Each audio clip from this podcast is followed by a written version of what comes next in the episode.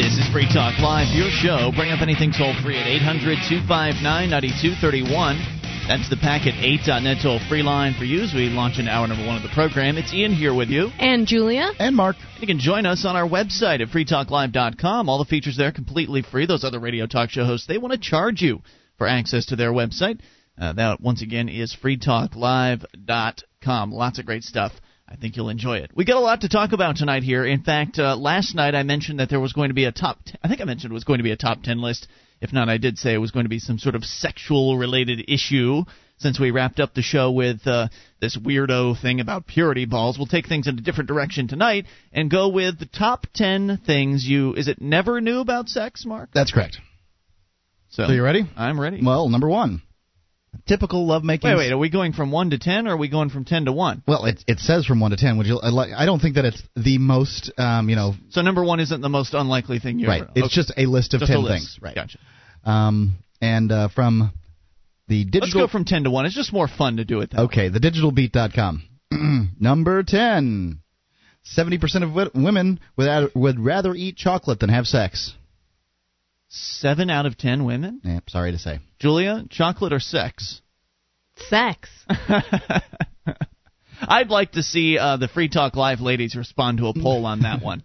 Now, I can't what, believe that. I'm curious as to what age group this is because is it 25 year olds or that's old, an important question.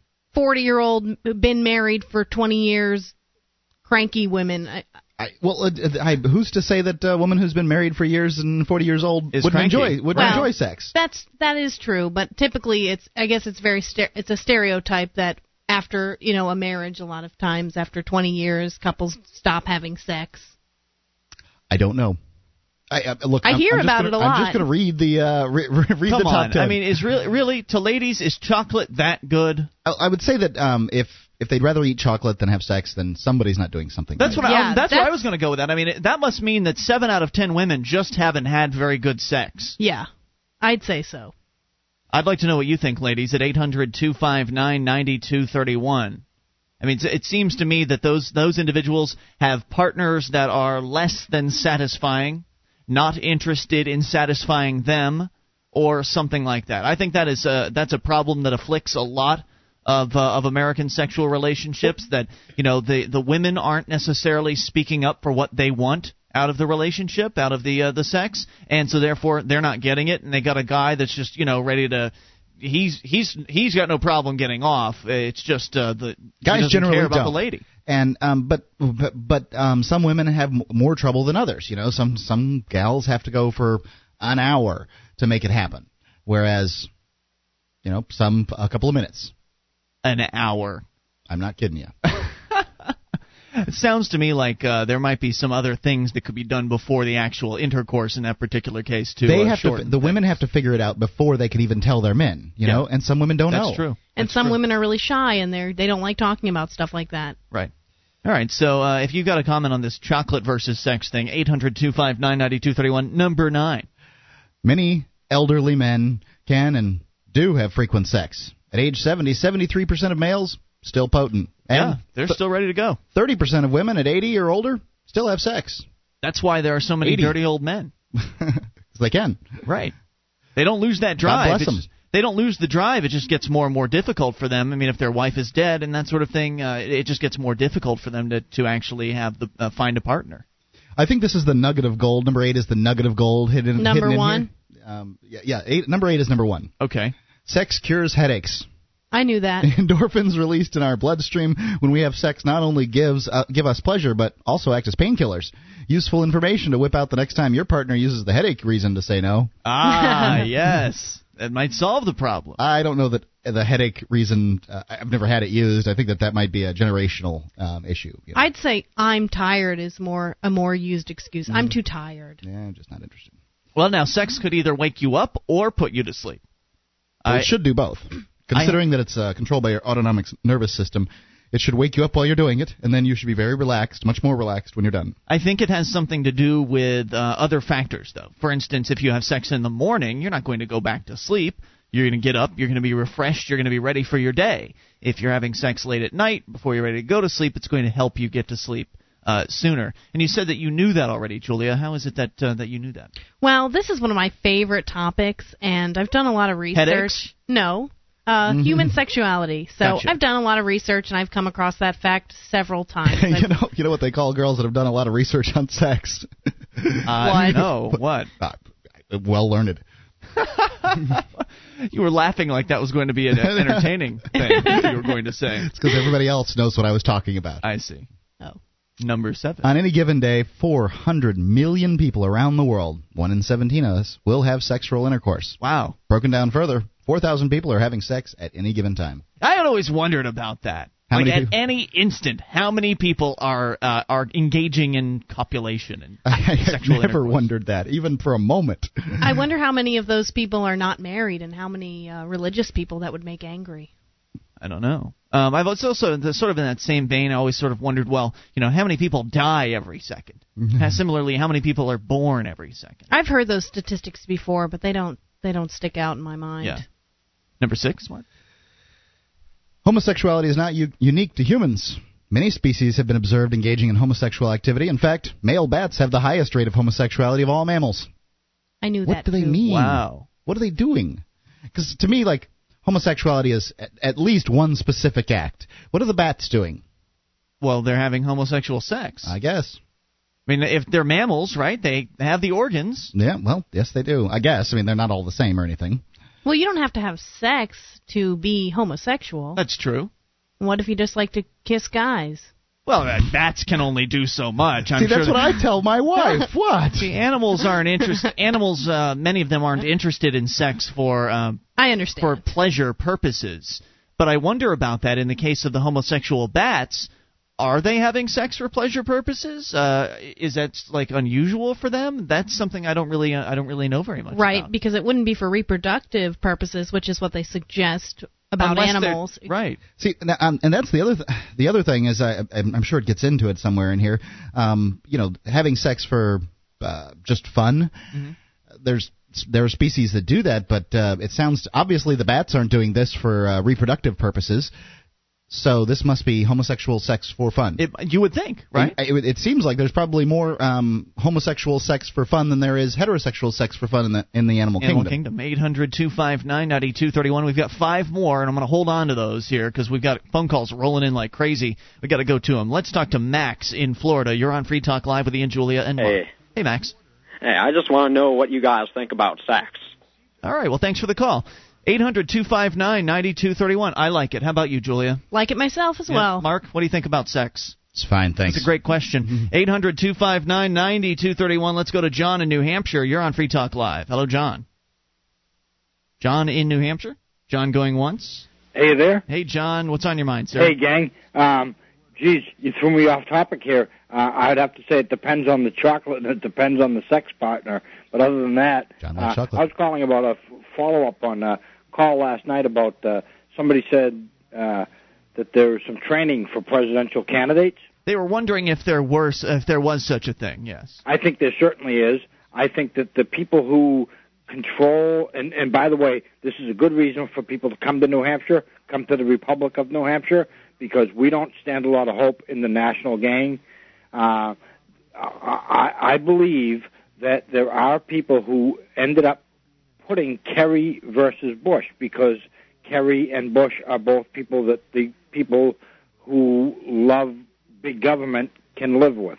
There's a reason they squashed Dean with the Dean scream and all that stuff. I, I'm not going to carry on too much because this. Are you suggesting? A, I'm, I'm not sure if I understand your. I'm not sure if I understand your point. Are you suggesting there's some sort of conspiracy?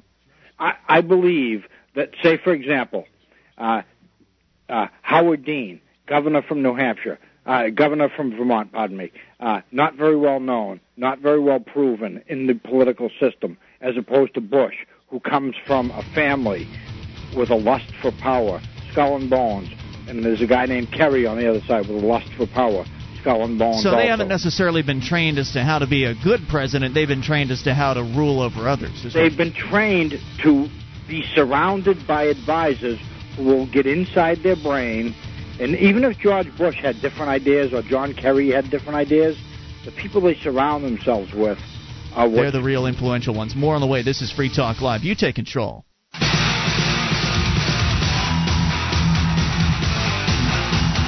Is Free Talk Live. It's your show, and you can bring up anything toll free at 800 259 9231, the packet 8.net toll free line. It is Ian here with you. And Julia. And Mark. 1 800 259 9231. Join us online at freetalklive.com, where all the features are totally free, including live streams, broadband version, dial up version, both sizes should fit virtually any uh, any internet connection, and we do it for free at freetalklive.com. And the Free State Project's Porcupine Freedom Festival, better known as PorcFest, is June 18th through the 24th at PorcFest. You'll be able to attend leadership and activist training seminars, tour New Hampshire on special Free State Project bus tours or on your own, and discover new freedoms, new communities, and new beginnings. Register today at porcfest.com. That's P O R C fest.com. We've got calls all over the board. we got to go through them, and uh, hopefully we'll get back to the remaining five things you might not have ever known about sex uh, as we continue with the calls. It's John in New Hampshire. You're on, or excuse me, John in New York. You're on Free Talk Live. Hello, John. Hello. What's on your mind? You fuck. All right. See you later. Oh my God. This is getting this is getting bad. 800 259 9231. Let's try uh, Max in Florida. You're, oh, no, we did Max. Let's do Nick in New Hampshire. You're on Free Talk Live. Hello, Nick. Hey guys. Hey man. Hey there. Um, I wanted to diverge from your topic a little bit. Um, Sure. You guys have been talking about Somalia over the last couple weeks, Mm-hmm. Uh huh. um, and I just had something somewhat related. Uh, the concept of microcredit um, as a way to loan um, to the working poor and to entrepreneurs in third world and underdeveloped nations. What's Um, that? What is a microcredit? Well, it's basically micro loans because major lending institutions in the West don't have any interest in loaning, say, six hundred dollars to a, a coffee farmer in Nigeria or something Sure. like that. Um, but I've run there are a couple different um, websites and organizations out on the web. Um, the most reputable one I've been able to find is kiva.org. It's K-I-V-A dot org. Mm-hmm. Um, and it's just a way for individuals um, to give small business loans um, to entrepreneurs in other countries. And I, I thought it was a great alternative to government foreign aid, which is basically just throwing the money away, Sure. um, giving it to other governments, or um, it's not sustain- building a sustainable economy in those countries. Um, and I guess the way this works is it's a loan, so you give the money and it gets paid back over the specified period of time. Um, and they partner with local lenders and microcredit institutions in other countries. Mhm. Um, if you go on the website, they have a whole list of who their partners are. Um, and you don't actually make any interest. It's just you just get your principal investment back. Really? It- so this is a this is a, like a completely charitable uh, enterprise. Not entirely, Well, but yeah. Well, it is charitable. You get your if you give two hundred dollars, you get your two hundred back, but you don't make any interest on it. Right. That, that that's charity. I mean, that's like a charity loan, basically. well, charity yeah, loan. it is, but Right. compared to other forms of charity where you give two hundred dollars and all you get back is warm feelings. Now, now it's got to be your money back. interesting. I mean, you have to. If you're not even in the same country as the other person, what do you have as far as enforcement measures are concerned? What do you? Ha- uh, how do you handle that? If if uh, the person defaults on the loan, you're just screwed, right? Um, not exactly. See, as far as repayment goes, and this, you know, I've I've looked at the website, and there's only um, so deep the information goes. Um, they have a repayment rate of 100%. So the way I believe it works, and again, I'm not 100% on this, is that the local lenders are held responsible um, because they're the ones who actually make the profit, and Kiva is basically just a middleman as far as um, connecting the, the donors with the recipients. I see. So you're actually getting connected with a local lender, and then they're making the decision as to who They- to lend that out to. Yeah, and they're, they're, it's their responsibility to qualify um, the recipients of the loan and to collect the money and pay it back. Right, and so th- theoretically, these are people who these local lenders are people who've already taken a couple of loans and successfully paid them back, so they're getting a track record of of bringing back the money that they that they take away, and so that Right. way you're you're not just uh, completely necessarily risking the money on someone who who's never been heard of before. Right. Uh, it sounds like Kiva partners with people um, who are reputable and who um, have a reputation for getting that money back and Neat. loaning it to qualified people. So it's a way for people who uh, who would like to help uh, have their money help out in uh, maybe third world nations, that sort of thing, that they can uh, get connected with those people. And it's uh, what is it, kiva.org? Yep, uh, it's worth checking out if anybody has any interest in that. I mean, Neat. a lot of pro- global problems are problems that deal with poverty. I mean, it's hard to address the actual problem of governments in a lot of these third world countries from a distance. So this is one way just making the money available to entrepreneurs. Great. Nick, thanks for sharing that. We appreciate it. 800 259 9231 sort of reminded me of the, uh, I think it's Prosper and Zopa. Those are the two websites that one of them's in the UK, the other one's here in America, where you are, uh, again, sort of they're sort of removing the middleman, the bank, from the equation and allowing people to sort of link up with one another and, and loan money at very low risk Mhm. in lo, sort of low risk situations. But in those uh, cases, you do make the uh, the There the is an interest payment in Prosper and, and Zopa, but uh, either way, very interesting. Uh, let's continue with the calls to Jason in Pennsylvania. You're on Free Talk Live on the Amplifier line. Hey guys, how you doing? Great, man. Jason. What's on your mind? Sorry to call and interrupt the uh, fantastic uh, program you had going there. So I'll, I'll try to be quick and let you get back to it because I can't wait to hear the rest. Um, I've been listening to some podcasts, trying to catch up on on old shows, and uh, you guys were talking about mortgages the other night, uh, probably about a week or so ago. hmm and uh, I've got an interesting mortgage story that I came upon personally. Uh, gosh, maybe about two years ago, I started investing in uh, rental properties locally here in, in uh, Pennsylvania, and um, came across what's called a no doc loan, which means you, if you have a, a credit score that is over a certain number, and mine was in the I think mid to low 800s, so I had you know pretty good credit. Um, Isn't 800 the highest? you Yeah, I thought get? it was the highest you could get was 800. maybe it was 700. It was it was it was it was high. Okay. It Okay. was high enough to qualify for what they call a no doc loan, which means that you don't have to provide any documentation of income, any documentation of um, availability, Sweet. funding. Um, all you have to do is sign a paper saying that you will repay this money. Right. So I went into my first uh, purchase and um, bought a you know rental property and go into my settlement, signed all the papers. Everything was you know pretty straight and, and pretty easy. Got through that, signed my second set of uh, documents, and here I came to find that as I was reading through the uh, documentation, that the mortgage broker that I was working through falsified the documentation and put down information about my salary, uh, my my earnings that was inaccurate. So wait a minute. So he was telling you you were going to get a no doc loan, but when he was going to to the bank, he was just lying to them. Exactly. I want to. I, I want to know the rest of the story. Hang on, we'll bring it back. 800-259-9231. That's the toll-free number. You can bring up whatever's on your mind. 1-800-259-9231. That's why we call the show Free Talk Live. With your help, we can spread the message of liberty around the world. Consider becoming a Free Talk Live amplifier for just $3 a month now at amp.freetalklive.com. If you can't afford it, keep enjoying us for free. If you can spare the three, visit amp.freetalklive.com. This is Free Talk Live, your show. Bring up anything toll free at 800 259 9231, the packet8.net toll free line for you. It's Ian here with you. And Julia. And Mark. You can join us online at freetalklive.com. All the features on the site are totally free, updates included.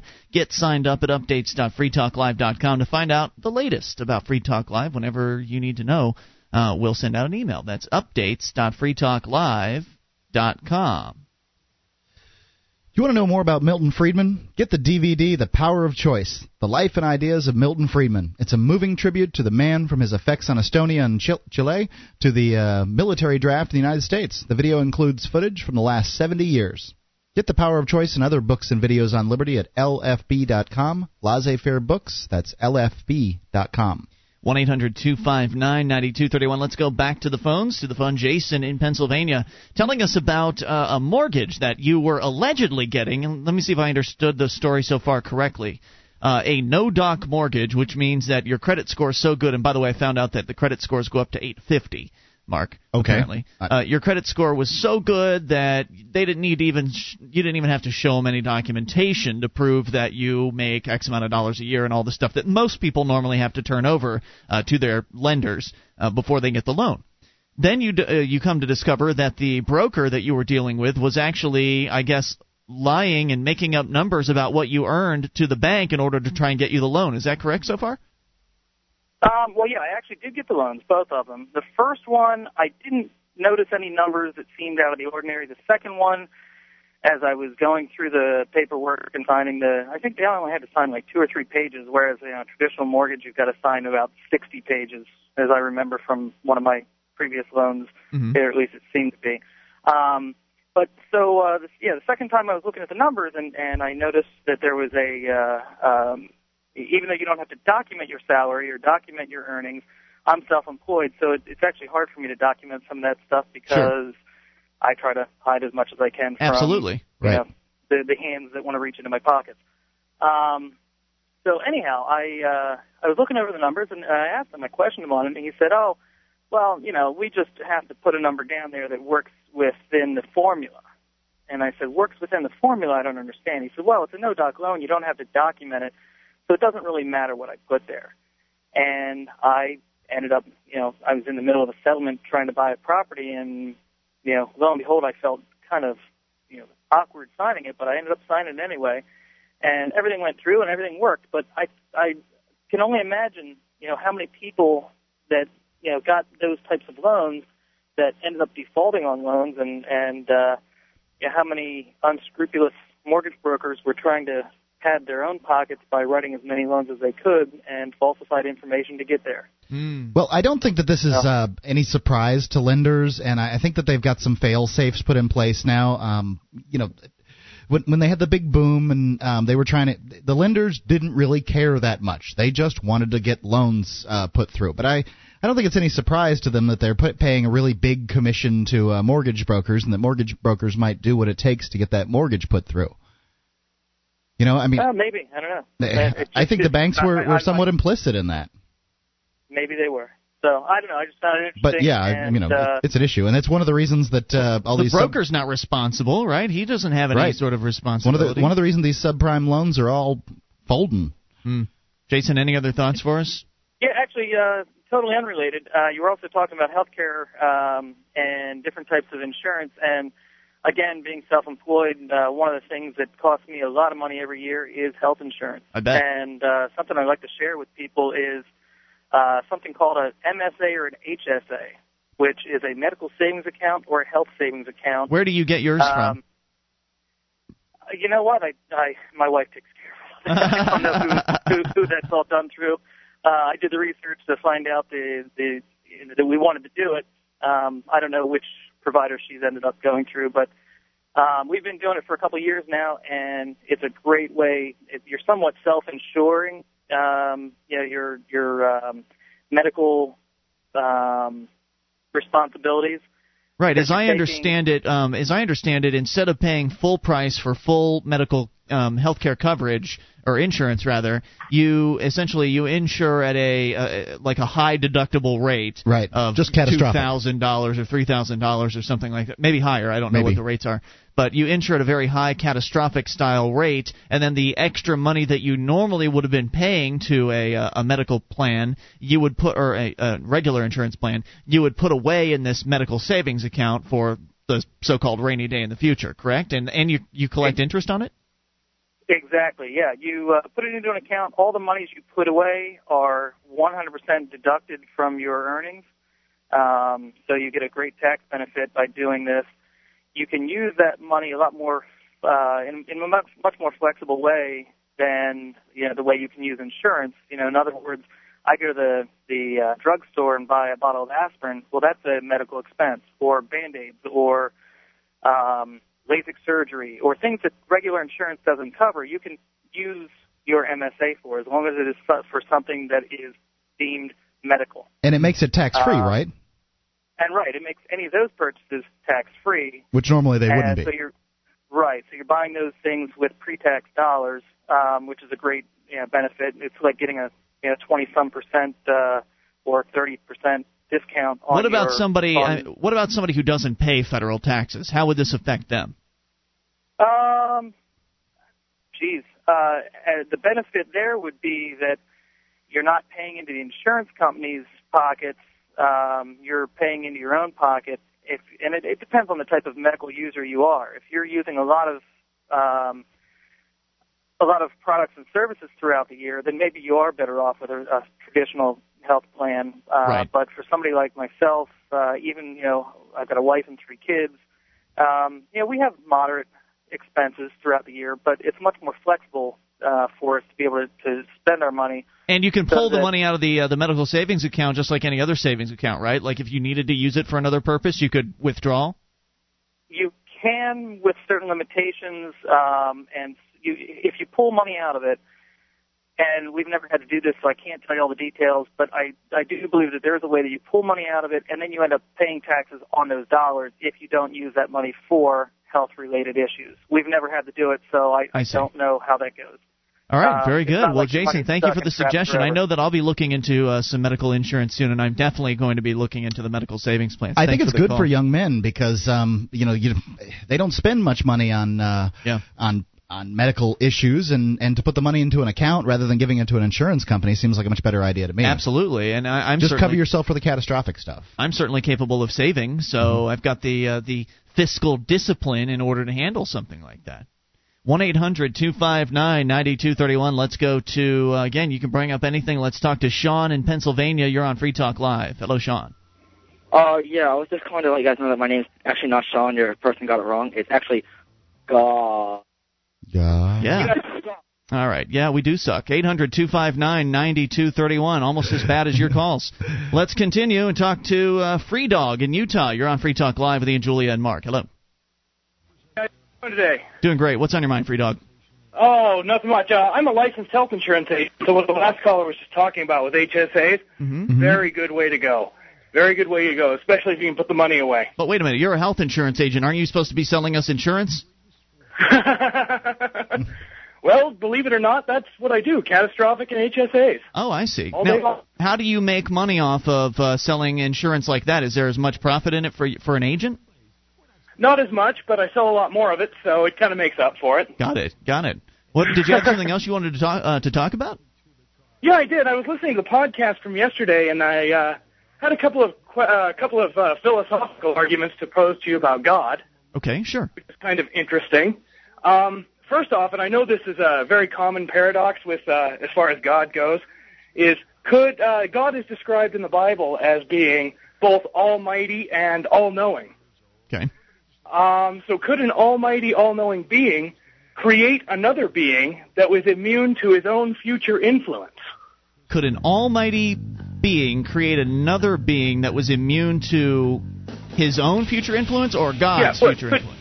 to God's future influence. Could God create a, a, a man, essentially, that would be immune to God's own future influence? I'd like to have you flesh that out a little bit more if you can. Hang on. We'll bring you back. 800 259 9231. I'm having a little bit of trouble understanding the Right. question. I'm, I'm not. I'm not seeing the paradox quite we'll yet. come back with more. This is Free Talk Live.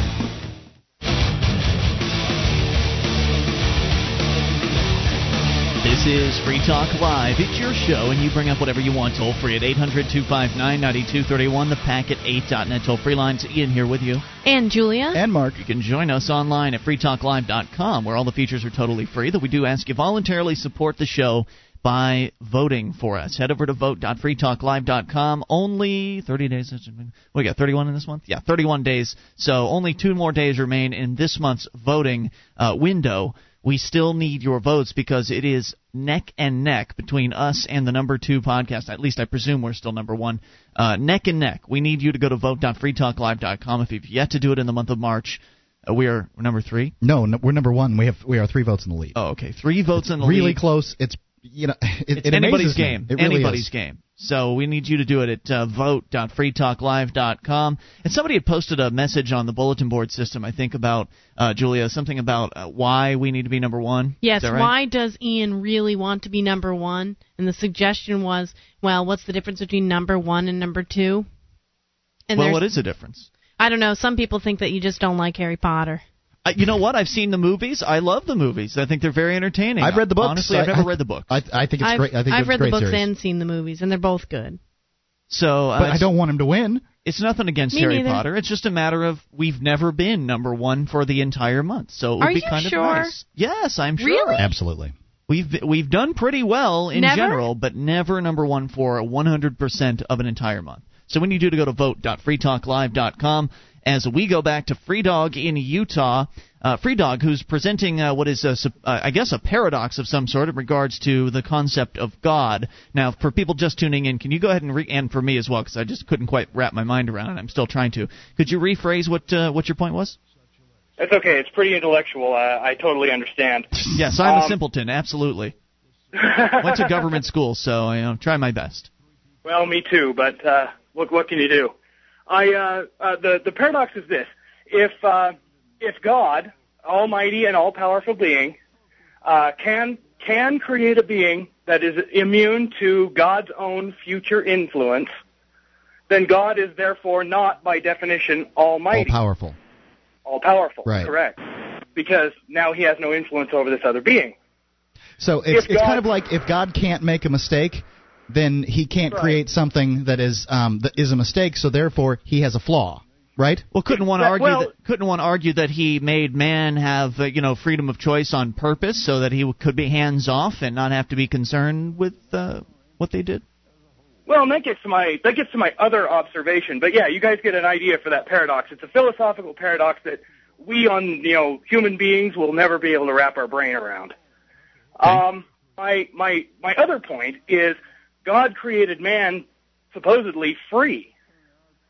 Do, do you agree with that? If you believe what if you believe that God created man, which I personally don't, but uh, God created man free. Right. Uh, Well, there's two lines of thinking there. Some people believe that there's predetermination and predestination. The other people believe that there's freedom of choice. Um, in which case, that's what you're pointing out. And I think most people think that God created man to be free. I think you're right about that. Okay, okay. But uh, Satan, if you believe in God, you know, sometimes most people also believe in Satan. Mhm. Uh, Satan does not wish man to be free. Satan wants true? to enslave man. I, as I understood it, I mean, I guess that's the Christian version of uh, of what Satan's Sure, all about. sure. But I thought Satan was supposed to be the like the man on like the he was supposed to be the man as far as man uh, man was concerned. In that he was supposed to encourage man to uh, to feel good and to be free and to uh, and to feel good, basically. Uh, I don't understand that, but, but maybe it's just my own simpletonness. Wasn't he supposed to? Uh, wasn't I'm not? I'm probably not communicating it very well. Uh, Mark, you're the uh, the religious expert here. Wasn't Satan supposed to be like the ruler of Earth essentially, and to encourage man to He's, he's called the god of this world. to Um, be hedonistic and that sort of thing? Well, the the idea is is that there's um it, it, as I've heard it proposed, and I'm sure other people have different um, theories on it, but that God and Satan are in a uh, a battle of principalities and powers to determine whether good is a better system or whether he- evil is a better system. But Hedonism. I- I- I guess I- so it's, um it, it's sort of like they're they're they're racking up points by souls saved and that kind of thing. Hmm. Um, you know, and and uh, at some point or another, God's supposed to win because he tosses Satan into the pit. We've But- sort of interrupted your your train of thought there, Free Dog. Where were you going with that? Well, I just uh, my my uh, what I was going with that is uh, a uh, a government also wishes to enslave man, bind him by their own rules. Yes. And uh, any government that does so in the name of God, I suppose, would be considered sinful or blasphemous. Sounds sounds logical to me.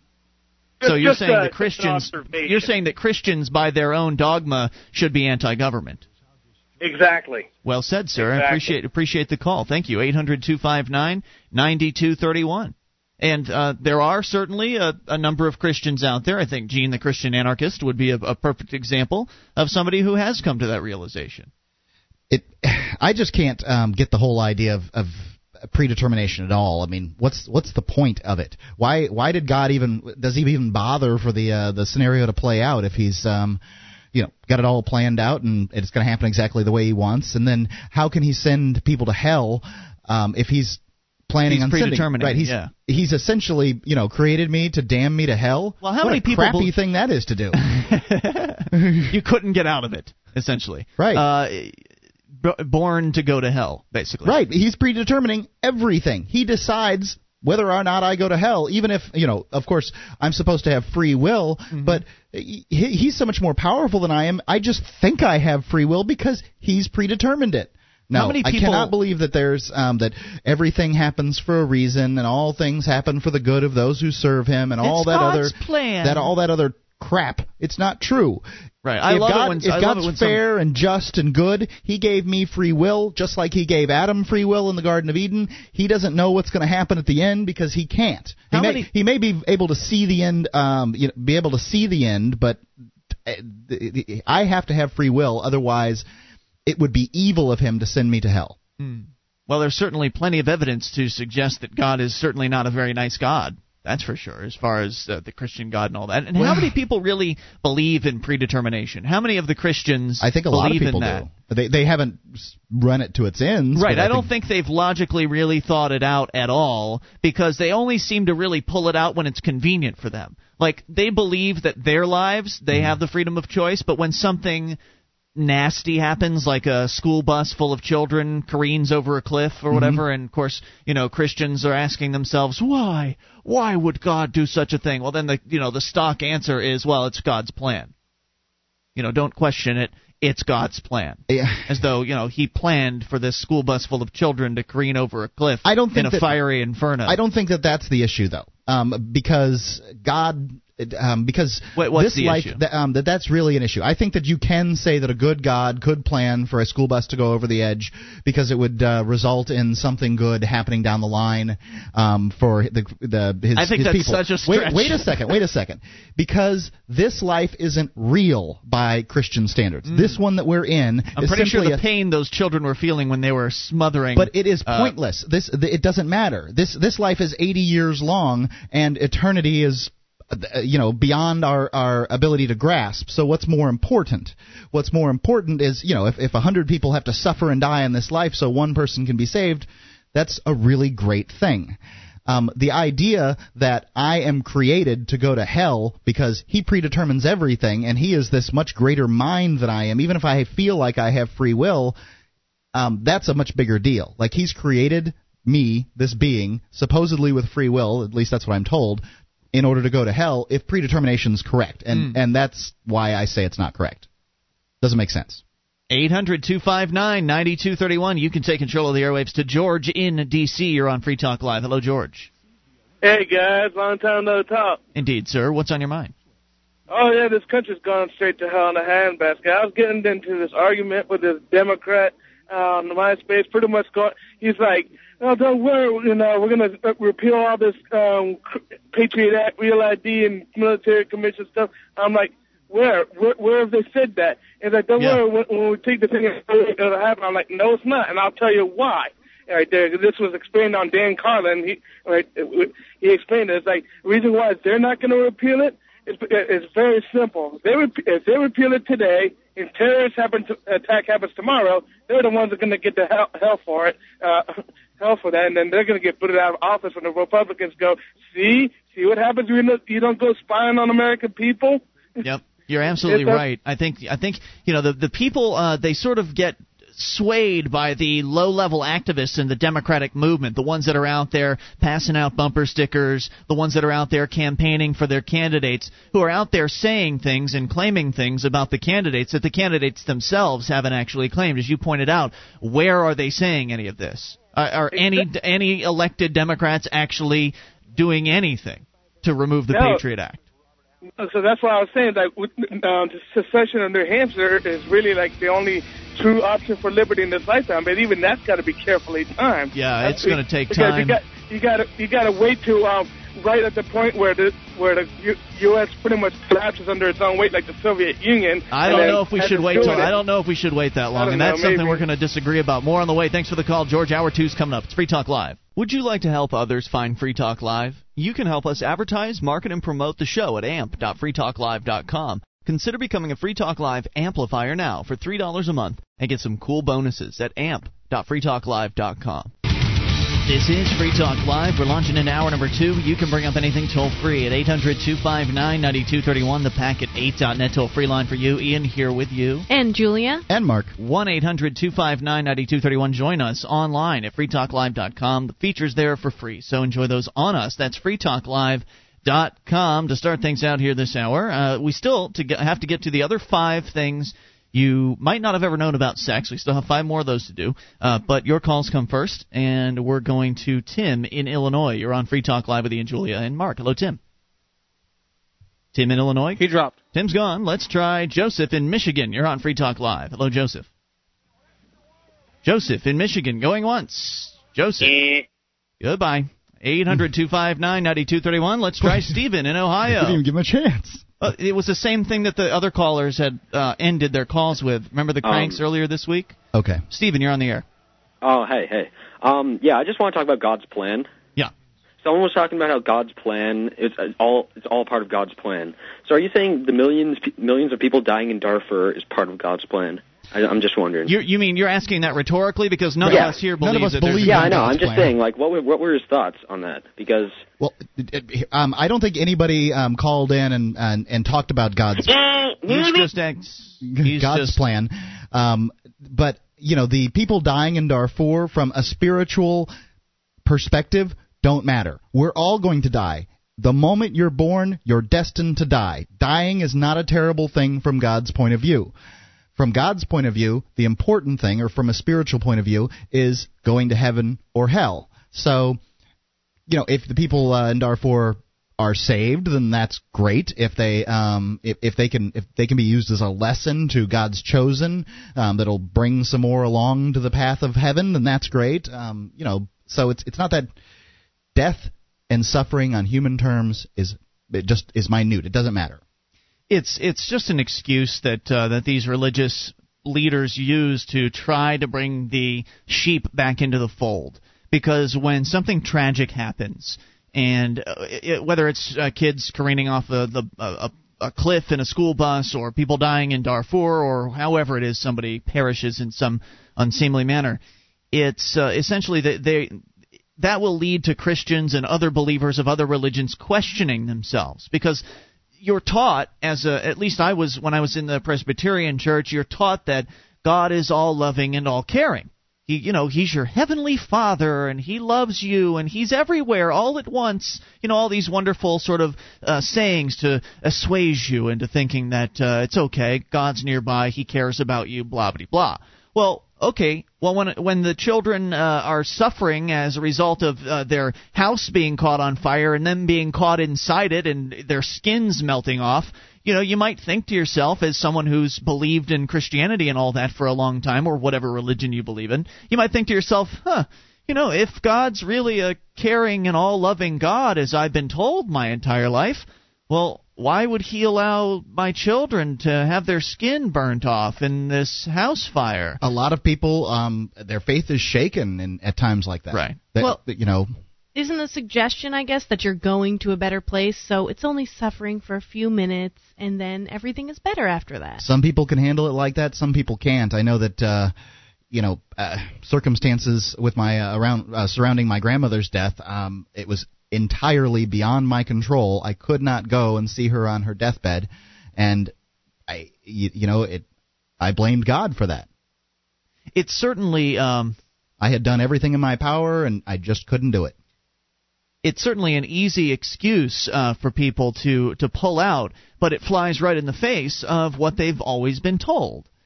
Something that I think is really ironic almost is when something terrible happens, it's part of God's plan. That's correct. But when something, for example, if you were to get into a car accident and almost die, it's a miracle God saved you. Excellent observation. Um, yeah, I mean, well, that wasn't part of the plan. Apparently, it was part of the. Maybe it was He part of God's plan up until the very last moment when He decided to create a miracle and save you from His plan, which is originally to kill you. I mean, it's just it's just total rationale. It's uh, it's rationale to explain the unexplainable, to explain random horrific events that inevitably will happen, and uh, whether they be earthquakes, natural disasters, or something man made, something horrible, someone shooting another person or whatever. It's just something to uh, ease the minds of those who are believers to say, oh, it's okay. It's just God's plan. And so then they, you know, go back and hopefully they'll come back to church and put their 10% uh, in the tithing plate. 800 259 9231. I don't think there's very many Christians that give 10%. Probably right about that. Two weeks ago, according to theagitator.com, Baltimore police arrested seven year old Gerard Mungo for the crime of sitting on a dirt bike. Apparently, this was part of God's plan. the engine wasn't running. He was handcuffed, arrested, and booked at the police station.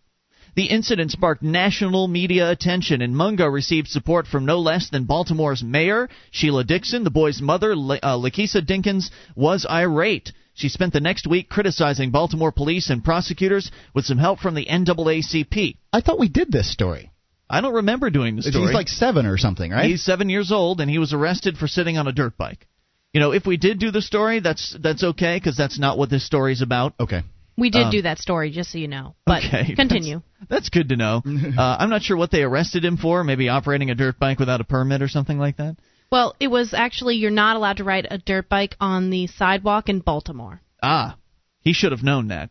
Uh, and that's what probably the tact we took was that he should have read the laws before he got on that dirt bike. Ignorance of the lad. law is no excuse. Uh, well, that's not what the story's Seven-year-old. about. The can't story, the story is about the follow up, actually. So it's good that we talked about this before because Lisa Dinkins, who is not his mother but another relative, was arrested during a drug bust on her sister's home.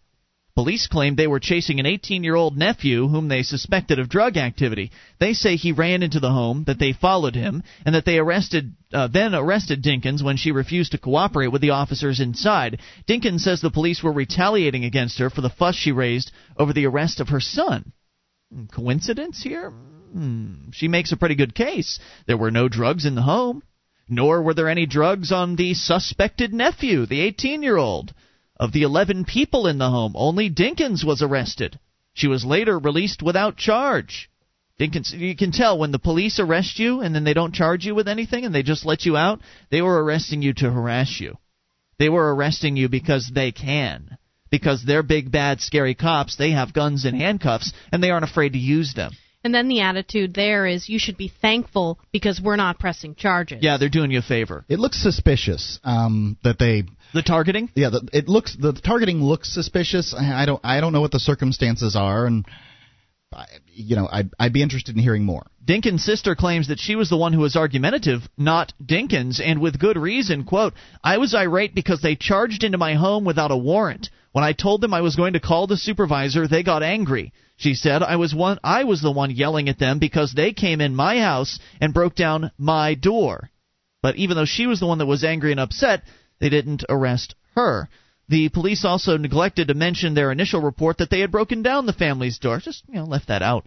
Uh, they later amended the report after Dinkins and her sister uh, decided to go to the press. So just another example of A little bit of pressure. of the police retaliating against somebody for making them look bad. Well, of course, they made themselves look bad by arresting a seven-year-old for sitting on a on his bike, essentially. It's sp- suspicious. I'm I'm not a hundred percent um hundred percent convinced. I mean, you know, you never know what the the cops were thinking. It's it's not unusual. It's not something that has been unheard of in the past for the Sure. police to retaliate against people that make them look bad in public. If you can make um, enough circumstantial cases, if you can pile up enough circumstantial cases, it makes it look very bad.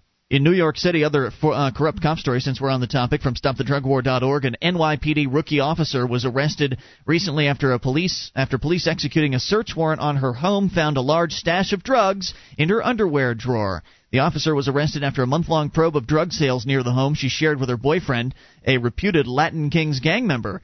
During the search of her home, strange bedfellows, huh? The uh, cops actually sleeping with the gang members in this case. During the search of her home, police found 150 small bags of marijuana, two bags of cocaine, $3,000, and a bunch of Latin Kings paraphernalia.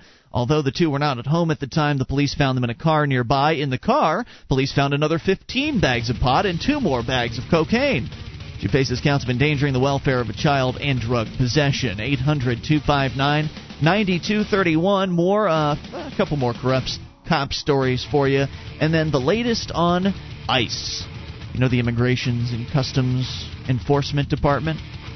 They've raided yet another place. We'll give you the details and how many children have been displaced from it. This is your call, uh, your show. You make the call. Bring up anything. It's Free Talk Live.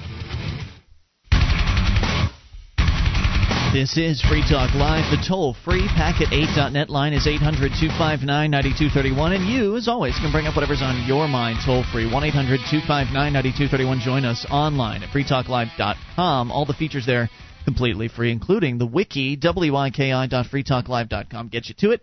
It is uh, created by listeners like you. In fact, there are over 1,200 pages of unique content that the listeners made. And you can go in and you can edit virtually anything that you see on the wiki at wiki, W-I-K-I, dot. And tax season is upon us. Don't you wish you'd known more about finances when growing up? Well, The Kid's Journey to Getting Rich by Jewel Thornton shows kids how to grow up financially free, save early and often, and how to develop passive income streams, the key to financial freedom. The average college student graduates with $7,000 in credit card debt, and that's no way to start a life. So buy them A Kid's Journey to Getting Rich at akidsjourney.com or call 1-800-657-5066. That's A Kid's Journey to Getting Rich at akidsjourney.com, 800-657-5066 talking about some uh, bad cops, corrupt cop stories. Just have a few more for you, and then we'll go to another story about the police harassing another very, very young child, and in this case, someone who's five years old.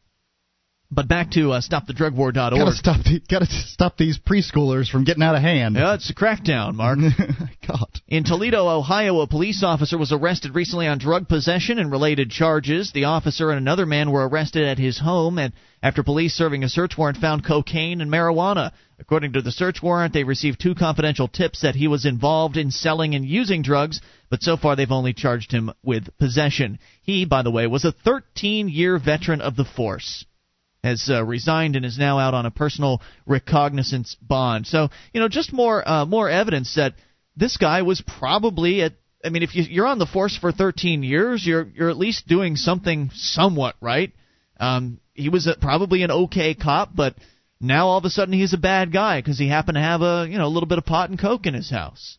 I think it's I think it's tragic that these guys have to lose their jobs over over drugs, but unfortunately, you know, we live in a world where there is a war on drugs, and it's only fair that if everybody else is going to be getting arrested for marijuana and cocaine possession, that the cops should certainly have it happen to them as well. But were there not a war on drugs, this might not have been an issue. Plenty of cops it go certainly to wouldn't have been an issue. right. The plenty of cops now doing drugs on duty would be an issue. Drinking on duty would be an issue. That's right. But there's plenty of cops that after uh, their shift is over with, they go out with the uh, the rest of their squad or whatever. They go down to the cop bar. There's usually one bar where all the cops go. They go down to the cop car, bar and they get wasted. So police getting Some do. wasted isn't unusual. It's not something that's never been heard of before. So I don't see what the issue would be if we just end this insane war on drugs. In Louisiana, a Tanga Tangipahoa Parish Sheriff's deputy serving as a jail guard was arrested recently after agreeing to smuggle crack cocaine and vodka to an inmate. According to federal officials, he'd confessed to smuggling banned items at least 10 times since September, receiving from $100 to $300 per delivery. Mm-hmm. Robertson went down to a lot of a lot of prison guards just they make a second income doing this. Mm-hmm. They- They know they can get it through. There's in most cases they they're not even bothered when they come in. Now, um, dealing with convicts, very very bad business. They've got big mouths. But um, if if one if a guard manages to find the right convict that knows how to keep his mouth shut, he can distribute a lot of stuff, and the, that guard can make a lot of money. Robertson went down after someone called in a tip that he was delivering drugs, alcohol, cell phones, and food to prisoners, and the feds set, uh, set up a sting. An agent posing as an inmate's friend gave Robertson 15 grams of crack, two bottles of Grey Goose, and 300 for his efforts. Robertson was arrested after accepting the goods and the cash. He's now facing up to 40 years in prison on possession with intent to distribute crack charges. In Sacramento, a former state prison guard pleaded guilty to smuggling meth into a prison in Amador County. Ah. The 22-year veteran of the De- uh, Department of 22 year veteran. Right. You know, the question you have to ask yourself is how many of the 22 years was he smuggling?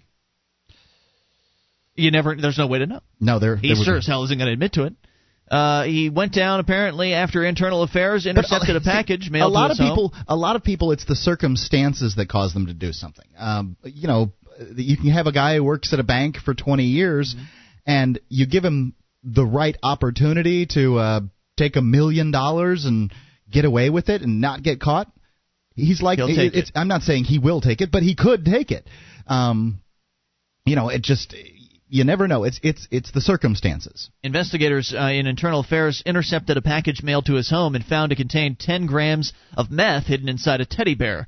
When agents arrived, Whittle had already removed. Sounds like he's been doing this a while. He's already removed the. He had already removed the meth and secreted it in a stab-resistant prison guard vest. Whittle admitted that he was paid $5,150 by friends of inmates to smuggle drugs into the Mule Creek State Prison. He agreed to forfeit his profits and now is awaiting his sentence of up to two years in prison. Uh, also, finally, a police sergeant who's retired was sentenced to five years in prison on meth trafficking charges. The retired Sergeant Tucker could have faced up to life in prison after he was caught picking up a meth shipment at a Greyhound bus terminal. Where else? In Minneapolis, he pleaded guilty to sep- uh, in September to possession with the intent to distribute more than a pound of methamphetamine. That's a lot of meth. Uh, said he was going to give Tucker a substantial break, the judge, in sentencing because he had no prior record and little likelihood of reoffending, but gave him a few years, quote, because drugs are so harmful, unquote.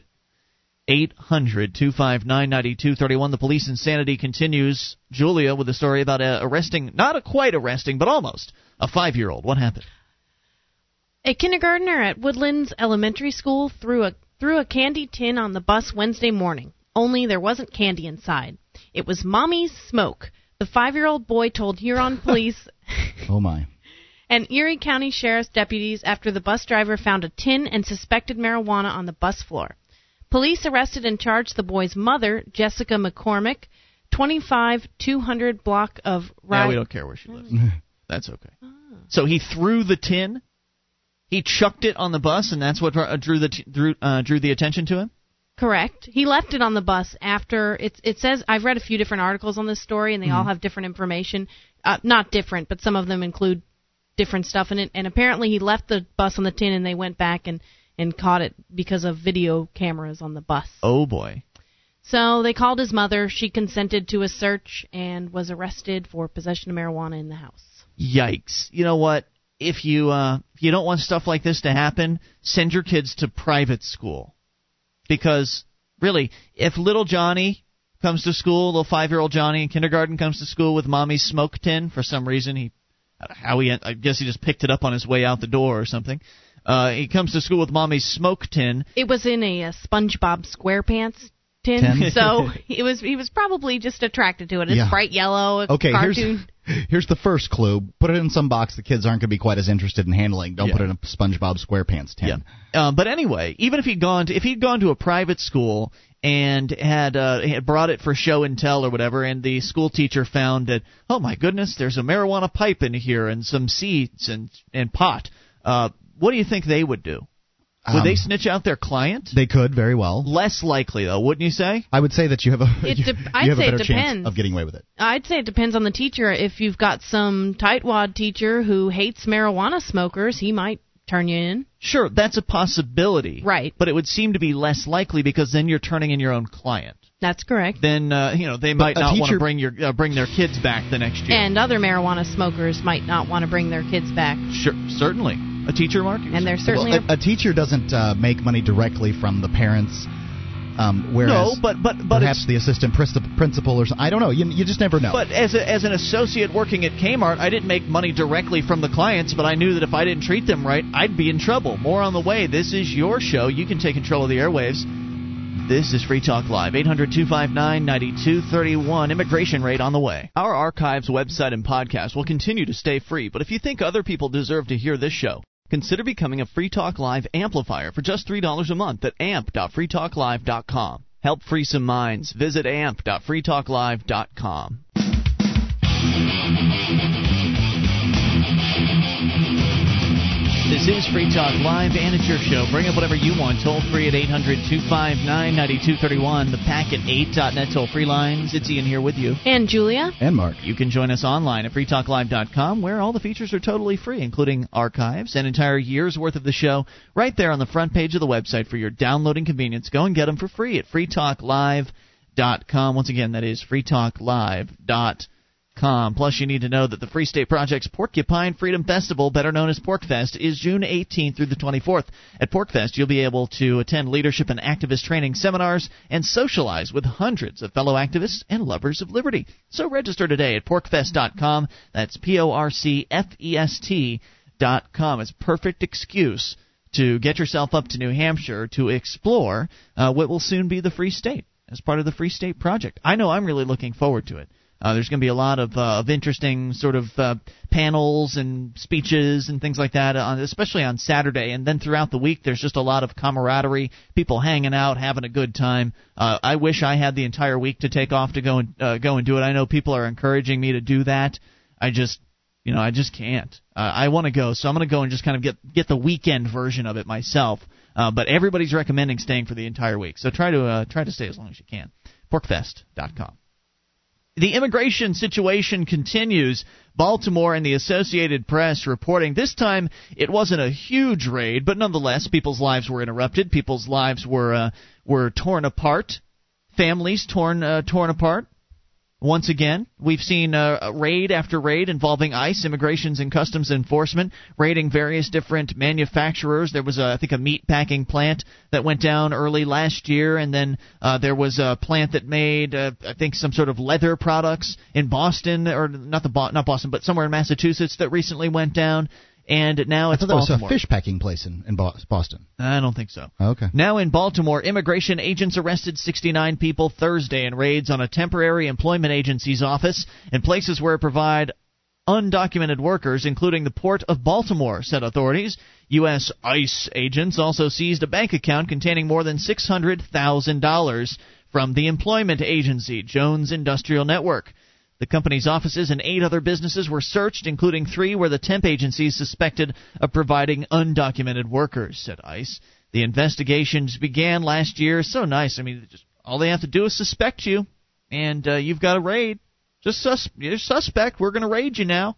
Maybe they can suspect Free Talk Live of uh, harboring undocumented workers and kick in our door next. And what are they going to take from here? Anything they want? Uh, apparently so. Having quote, illegal aliens working and having access to our ports is a major security vulnerability, said James Dinkins, the ICE special bureaucrat in charge. Well, what is it? Is it just unlikely that Americans could possibly be a security vulnerability? Is it is it impossible for white Americans to be security vulnerabilities at ports? Isn't it uh, is it is it even a possibility that a you know a white American might take some money from some terrorist organization or have some sympathy for a terrorist organization? Why is it that somebody who happens to be an illegal alien is more likely to be sus- a suspect of these sorts of things? I I don't know. I don't know what would make an illegal alien likely to be a uh, terrorist. I, I, maybe they have less to lose. A telephone call seeking comment from the company was not immediately returned Thursday afternoon. The employees, uh, the employment agency's offices near downtown were closed. Family members of those detained gathered with activists outside the company's offices carrying signs that read, Stop dividing our families, stop the raids, and fair immigration reform now. Dicey Lopez, who's 24, said the school that her seven year old brother attends called her house after her mother didn't pick him up because she'd been arrested. Jerzia Jesinia Lazo held her sister in law's four month old, David, who had not been breastfed since his mother was arrested. Four month old. Hmm. The child was born here. He's only four months old, she said in Spanish. We're asking the people from immigration to please return them. Yeah, well, good luck getting that to happen. I don't think that's going to work. Uh, Lazo said her three sisters in law work at Under Armour, folding and packing clothes.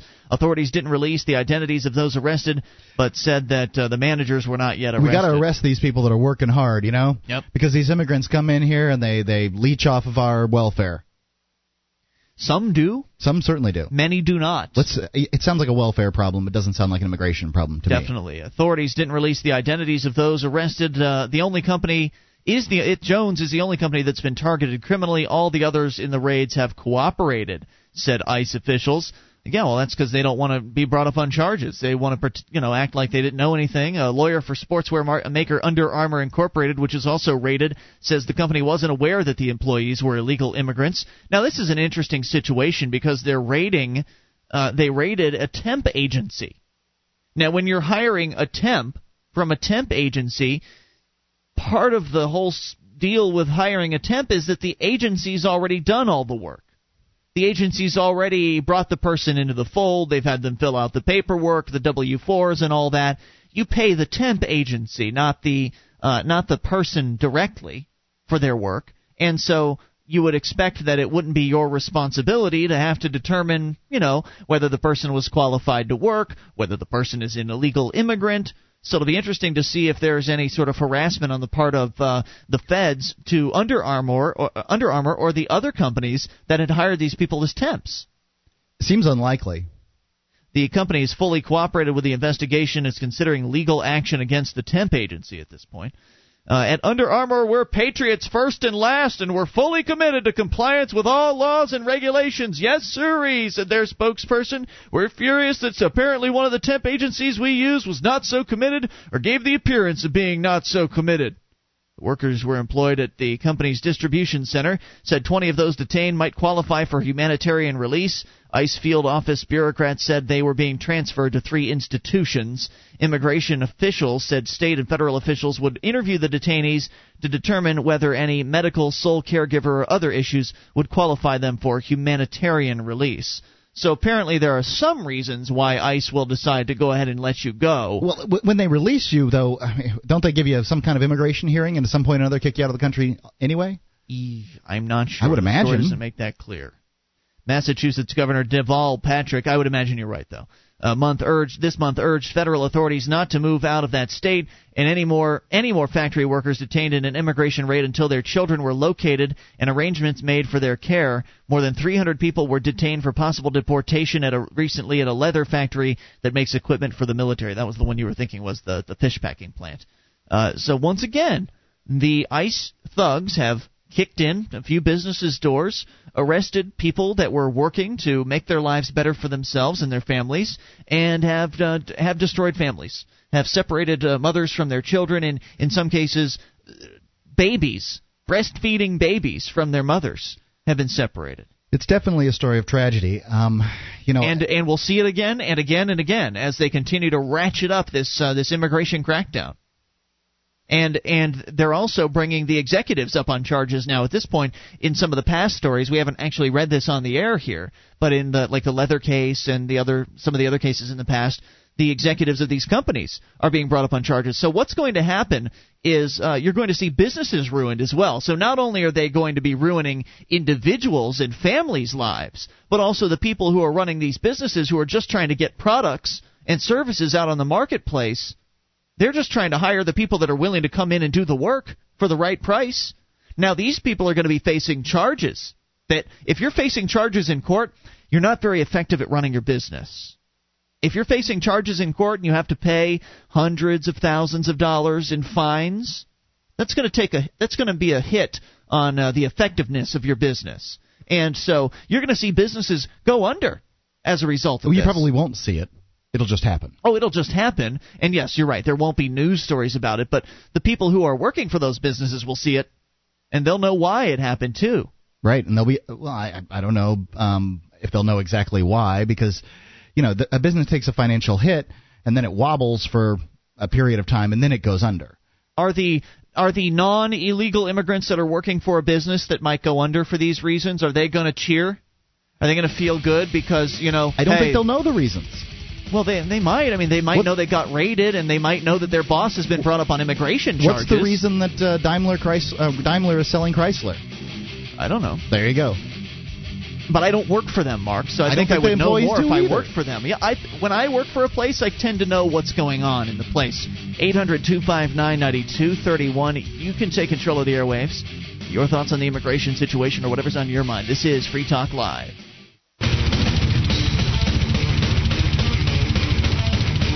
This is Free Talk Live, and you can bring up anything toll free at 800 259 9231, the packet 8.net toll free line. It's Ian here with you. And Julia? And Mark. Join us online at freetalklive.com. The features are totally free. We give them away, though we do ask you voluntarily support the show by being a Free Talk Live amplifier.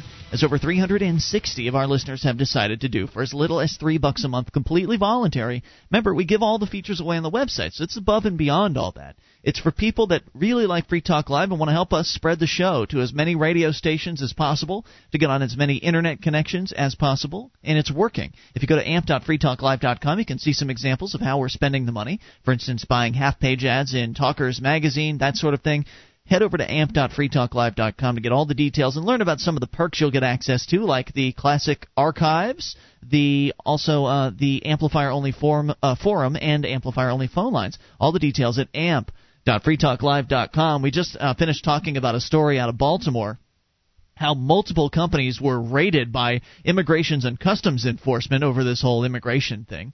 And once again, arresting, in this case, 69 different people, many of them who have families here in America, uh, people who, in one case, uh, have a four month old who was still um, was was still breastfeeding, and his mother was arrested and you know we're just separating families. We're destroying lives. In fact destroying businesses as well. These business owners that are just hiring people to help them get the work done that they need done uh, they're ca- getting caught in the middle of this and now they're going to come up with new rules and regulations for business owners as far as having to verify people, uh, verify potential employees with some federal government checking service. They're working on that right now. They haven't passed the legislation, but that's where things are going. Where you're going to, if you're a business owner, you'll have to check all potential employees with some centralized federal database. As if the federal government doesn't ask enough from business owners. Right. Yeah, exactly. As, as, as, though there's not enough rules, and uh, you know, employ, employers don't spend enough time jumping through federal hoops. Correct. Throughout their work week. I really shouldn't say ask. I should say demand. That's Right. true. Yeah, because if you don't comply, then you're not going to be allowed to do business. Right. I, mean, I guess it's a, it's a demand in order to do business. Um, I, you could call it an ask. Um, th- they don't force everyone to do it. They just force business owners. And so, if you choose to be a business owner, then you have to do what they've mandated. We've certainly talked to plenty of people about the immigration issue over the last few years on this show, and many times when you talk to them about this, and you you try to determine whether or not these people are coming from a, a, an abject hatred for brown people or if it's some sort of other issue that they have in that they you know they don't like people taking advantage of the welfare system. Maybe the Me welfare welfare is the issue instead of immigration. Uh, so there's different people on uh, behind this anti-immigration push and many of them will say well I'm all right. For, I'm for immigrants. I'm just against illegal immigrants. They love to really you know emphasize the illegal Right. immigrants. And and, you know the, the the piousness of that particular statement to to imagine for a second that they didn't break some law today um, because there's so many laws out there how could any anyone possibly follow them and to imagine that somehow the laws are good you know, did the were the were the laws that uh, caused the Jews to be gassed in Germany good? Laws aren't inherently good. Okay, the illegal immigrants are only illegal because we're discriminating against them. Right. They're also illegal because the process to become legal, the process to become a legal immigrant, is atrocious. It's uh, it's just this full of paperwork and fees and unaccountable bureaucrats. Mark, as you pointed out before on the show, when it comes to accountability, most bureaucrats and most bureaucracies are virtually unaccountable. I mean, they they don't really care what you think. They don't care about customer service. They're they're not connected to market signals or anything like that. But the bureaucrats that run the immigration departments are even less accountable than most other bureaucrats. Right, because the people they're dealing with aren't ever going to, uh, you know, they they're going to be voters a long, long, long time from now. Correct. At least with And they'll have been through such a hazing process at that point that they'll want everybody else to go through it too. at least with the the bureaucrats in the DMV, if there's a real bad issue, you could pick up your phone and call your representative or senator, and they could bring some sort of pressure down on the DMV. It's not likely that anything like that will ever happen, but if you're somebody with enough power and influence, you might be able to get something to happen there. But with an immigration uh, r- bureaucrat, again, the the person you're dealing with is outside of the country. They certainly don't have any cha- uh, any strings to pull with their representatives. They don't have one. And so you can treat them however you want to. Apparently, you can also treat American citizens however you want to. We've got an email here from one of our listeners. This morning, I visited the local immigration office to obtain their phone number. I was verbally threatened. And told to not come back to this office asking questions. Oh my God! By why? quite a nasty midget woman who must have an inferiority complex. Below's a copy of the complaint letter that I'm sending. Uh, not that it will do much, especially as it's addressed to the very office where the incident occurred. Quite a shocking experience, he said. Incidentally, you might want to. she'll get the letter and throw it away. Sure, she will. Incidentally, you might want to pull up the INS application for citizenship from their website as a show topic one day. I looked over it out of curiosity, and it has all sorts of intrusive and troubling questions like Have you been a member of the Communist Party? Are you willing to take up arms for the United States? Will you pledge your allegiance to the United States government and its laws, etc., etc.? Anyway, here's his letter to uh, the, insur- the Immigration Department in, in Alabama. Dear Sir or Madam, I'm writing concerning a recent visit of your uh, to your office at around 11 a.m. Uh, in March, and the extremely rude treatment I was given by your staff. A friend of mine who had visited your office in the past called and asked me to stop by and obtain your telephone number as he'd lost it and couldn't find it in the phone book. I live in the area and agreed to help him. So I arrived at your office, and a short woman, two to three feet tall, in regular street clothes, was outside. She asked if I was here for immigration, and I replied yes, and she pointed towards the correct door and began walking toward the entrance. I held the door open for her politely, as any good man should do for a lady, I think that uh, good people should hold the door Yeah, I hold- people if they can.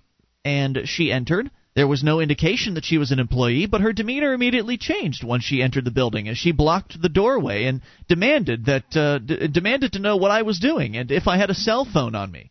I replied that I was simply here to pick up a business card or brochure so my friend could contact the office about his pending application. She began yelling in a loud and rude voice that we don't give out phone numbers in this office. I asked how one would contact the office if they had an immigration need, and she replied with a rude and unhelpful, We can't do that. When a tall, uh, uniformed black gentleman arrived and asked how he could help, I explained that I'd like to have a business card or some sort of contact information for the office. The woman then interrupted, yelling, I just told you we don't do that. Yeah, well, he just asked me. Now I'm done talking to you. I'm talking to the new guy. The man walked over to a desk, handed me a brochure, and I thanked him and walked out. As the door was shutting, the woman yelled, Don't come in here asking questions again! Good lord! I wonder what what, made her do this. I mean, he held the door for her. Didn't she? Does she not like doors being held? I I don't she's know. She's just an irritable bureaucrat who hates people. As I got to my car, shocked at her last comment and reflecting on what a thoroughly unpleasant experience I'd been through over quite a simple request, I looked at the brochure and realized I was at a U.S. government office. While anyone who treats customers in such a manner is exemplifying deplorable behavior, I was shocked to learn this was a government office and that I was treated so rudely and threateningly by a public servant supported by my tax dollars. Surely your office could benefit hand, uh, by handling customers and visitors in a more pleasant manner. No, not really. How would they benefit from that? I mean, he's just writing this to the bureaucrats, Right. trying to Um, get them to behave. But how would they benefit? In no way. I would I would think that uh, y- If you you, know, yell at people, they won't come back. local governments would probably be more helpful than uh, state governments. State governments more helpful than uh, federal government, simply because to a federal government, to the federal government, you're only one in three hundred million. You just don't matter that much. Right, and think about this. I mean, if you're a bureaucrat and your job is to shuffle papers all day as people come in asking for forms and turning in forms, I mean, that's what they do. Then you have less forms to shuffle around if you just yell at everyone that walks through the door. I work at a private business, and it's funny because when customers come in, a lot of customers, for example, and if you have some other work, side work to be be done, people complain. The other employees, sort of behind the scenes, complain about the customers coming in, saying that they wish that they wouldn't come in. Of course, when the customer approaches the counter, you're all smiles and friendly. Mm-hmm. Because you want the customers to keep coming back because you'll get paid. Well, yeah. So the bureaucrat, of course, they don't want people to come back. They're going to get paid anyway. So That's correct. Scare them off. Most people probably don't write letters. And if they write a letter, what's it going to do?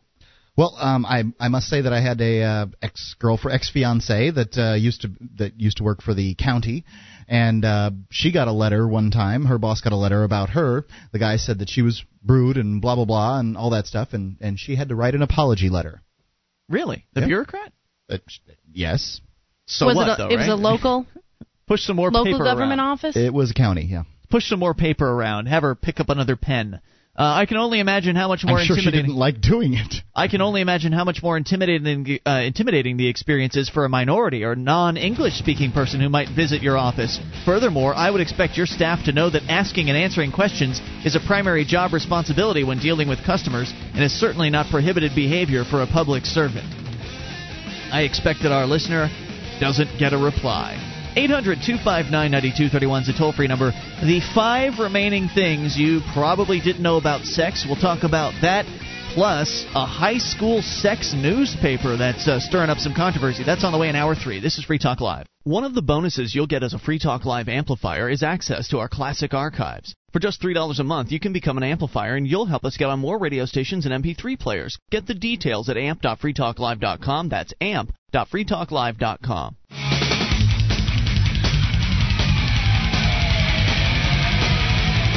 This is Free Talk Live. As we kick off hour number three, you can take control of the airwaves toll free at 800 259 9231, the packet 8.net toll free lines. It's Ian here with you. And Julia. And Mark. 1 800 259 9231. You can join us on our website at freetalklive.com where all the features are totally free. So enjoy those on us. freetalklive.com. Last hour, we were talking about immigration and some of these ICE raids that were going on. Coming up this hour, uh, hopefully, we'll be able to finish up the final five things you didn't know about sex. But since we're uh, since we were talking about immigration, I've had this email burning up my email box for a little while, and it's one of those emotionalistic emails that sort of floats around the internet. You know, where somebody you don't know who the original writer was. It appears as a forward in your email box, and it's it's not really based on logic of any sort. It's just based on pure emotionalism, just to get people upset about something. Mm-hmm. This one's about immigration. Okay. And uh, uh, Sloppy Joe emails in. He says it's actually been circulating around his workplace. It's very bigoted and narrow minded. It was sent from my boss, so I'd like a good response and thought that you guys would uh, be able to help me out. So here it is. Subject Let's say I break into your house. A lady wrote the best letter in the editor in the editorials in ages. It explains things better than all the baloney you hear on TV. You can tell what things are going to be good when the first sentence doesn't even make sense. The best letter in the editorials in ages. Her point. Recently, large demonstrations have taken place across the country protesting the fact that Congress is finally addressing the issue of illegal immigration. Certain people are angry that the U.S. might protect its own borders, try, might make it harder to sneak into this country, and once here, to stay indefinitely. The terminology "protect its borders" uh, has never been used at any time with um, immigrants. I don't know why we've started now. What do you mean? Look, what are we protecting our country from? We're not being invaded. Well, first of all, we aren't being invaded and we aren't doing the protecting. Uh, and the United States government is uh, going to supposedly build the walls and do the protecting. But I, I see your point. There's no invasion, though the, the immigration zealots would disagree with you. They would absolutely call it an invasion. Well, they, they, show me some proof of invasion. Well, there's people coming across the border. Uh huh. And they're and, invading, and, some of them are committing crimes. I think you could probably make that uh, assertion. And they're bringing diseases. Right. Well, that's. I think that that's probably the very best uh, point that they can make. You know, but it's not great. And where's the evidence of these diseases? It's not there. It's just not there. I mean, we should be at this point. Uh, we've been having illegal immigrants come across the border for quite some time. We should be overrun with uh, drug-resistant TB. TB. Sure. Let me see if I correctly understand the thinking behind these protests. Let's say I break into your house. Let's say that when you discover me in your house, you insist that I leave. But I say, I've made all the beds and washed the dishes and did the laundry and swept the floors. I've done all the things you don't like to do. I'm hardworking and honest, except for when I broke into your house. Oh, wait a second. It's not your house, though. It's our house. I live there too. Hmm. And I want him to stay. He made the bed, and you don't make the bed, you creep. He made the food, and you don't make the food, you creep. He took out the garbage, and you don't take out the garbage. I don't want him to leave. I want you to leave. Ooh. Now your claim on the house, if it's our house, It's is just, as as relevant as anyone theirs. else's. Hey, one of my, I, you know, I, my last name, one of my ancestors, not my real ancestors, I'm adopted, came over on the Mayflower. I think I got a better claim than a lot of these, these, uh, you know, Irish and Italian and German mixed Right. people. Exactly. Um, and so, yeah, he, this isn't a fair analogy in the first place, but nonetheless, we'll continue with this this email just because it's mindless. According to the protesters, you are required to let me stay in your house. You are required to add me to your family's insurance plan. You are required to educate my kids. You are required to provide other benefits to me and to my family. Now, this is where the problem comes in. This is this is why there's so much animosity. Who's doing the requiring? It's the government. Now we hate the It's immigrant. certainly not the person coming Right. into the house. We hate the immigrant for coming here, but it's the government that puts all these mandates on us.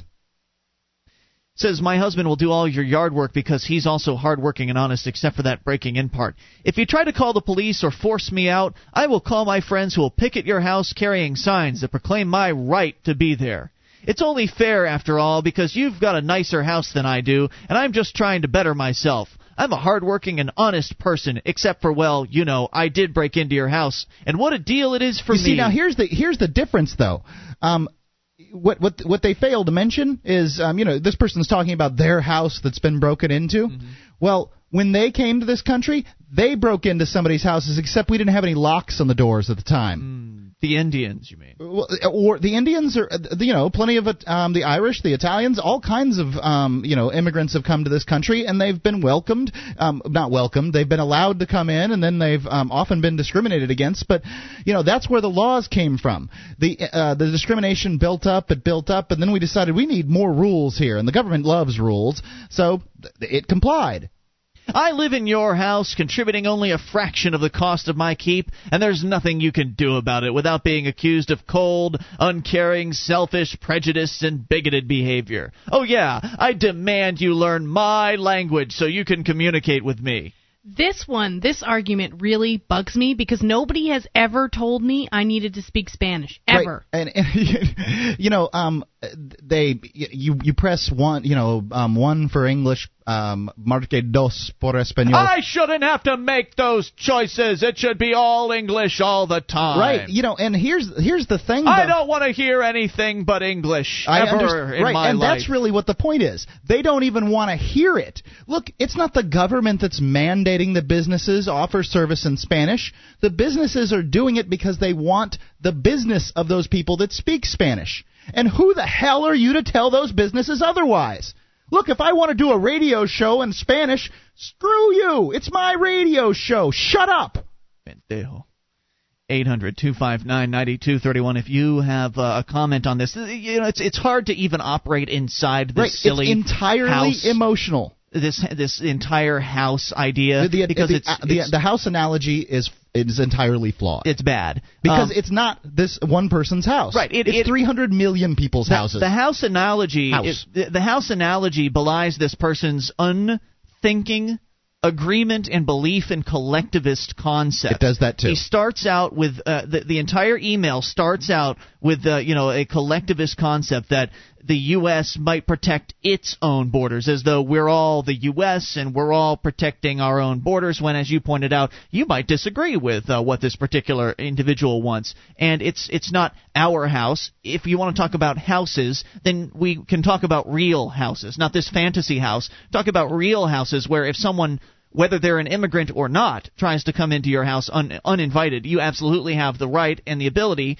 to reject them. But it doesn't translate to a country that proclaims uh, or por- portends to be a free country, wherein in a free country you should be able to come and go as you please, whether or not you happen to be born in that particular plot of land in the first place. And so it's just it's a disconnect.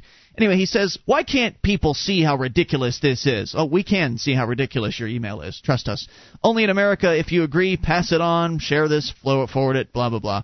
Uh, and do not blow it off, or if not, blow it off along with your future future Social Security funds and a lot of other things. Oh, it's all the immigrants' fault that you're not going to get Social Security. And the Social Security is flawed from the beginning. Yeah. But um, you know, be that as it may. See, here's the thing: they they want to get upset about the immigrants because there's a face.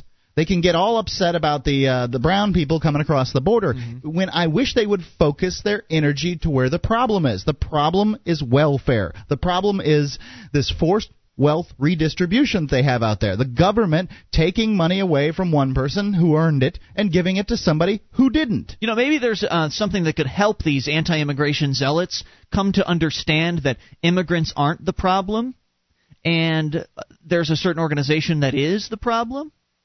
It's called the uh, Immigration Quiz, the Illegal Immigration Quiz from the Libertarian Enterprise. Question number one. There are only two choices to each answer. Okay, good, because I, I, I don't want to fail. Number one. Who will remove you from your home, job, family, and community to lock you in a cage like an animal for no reason other than what you smoke in your pipe or grow in your garden?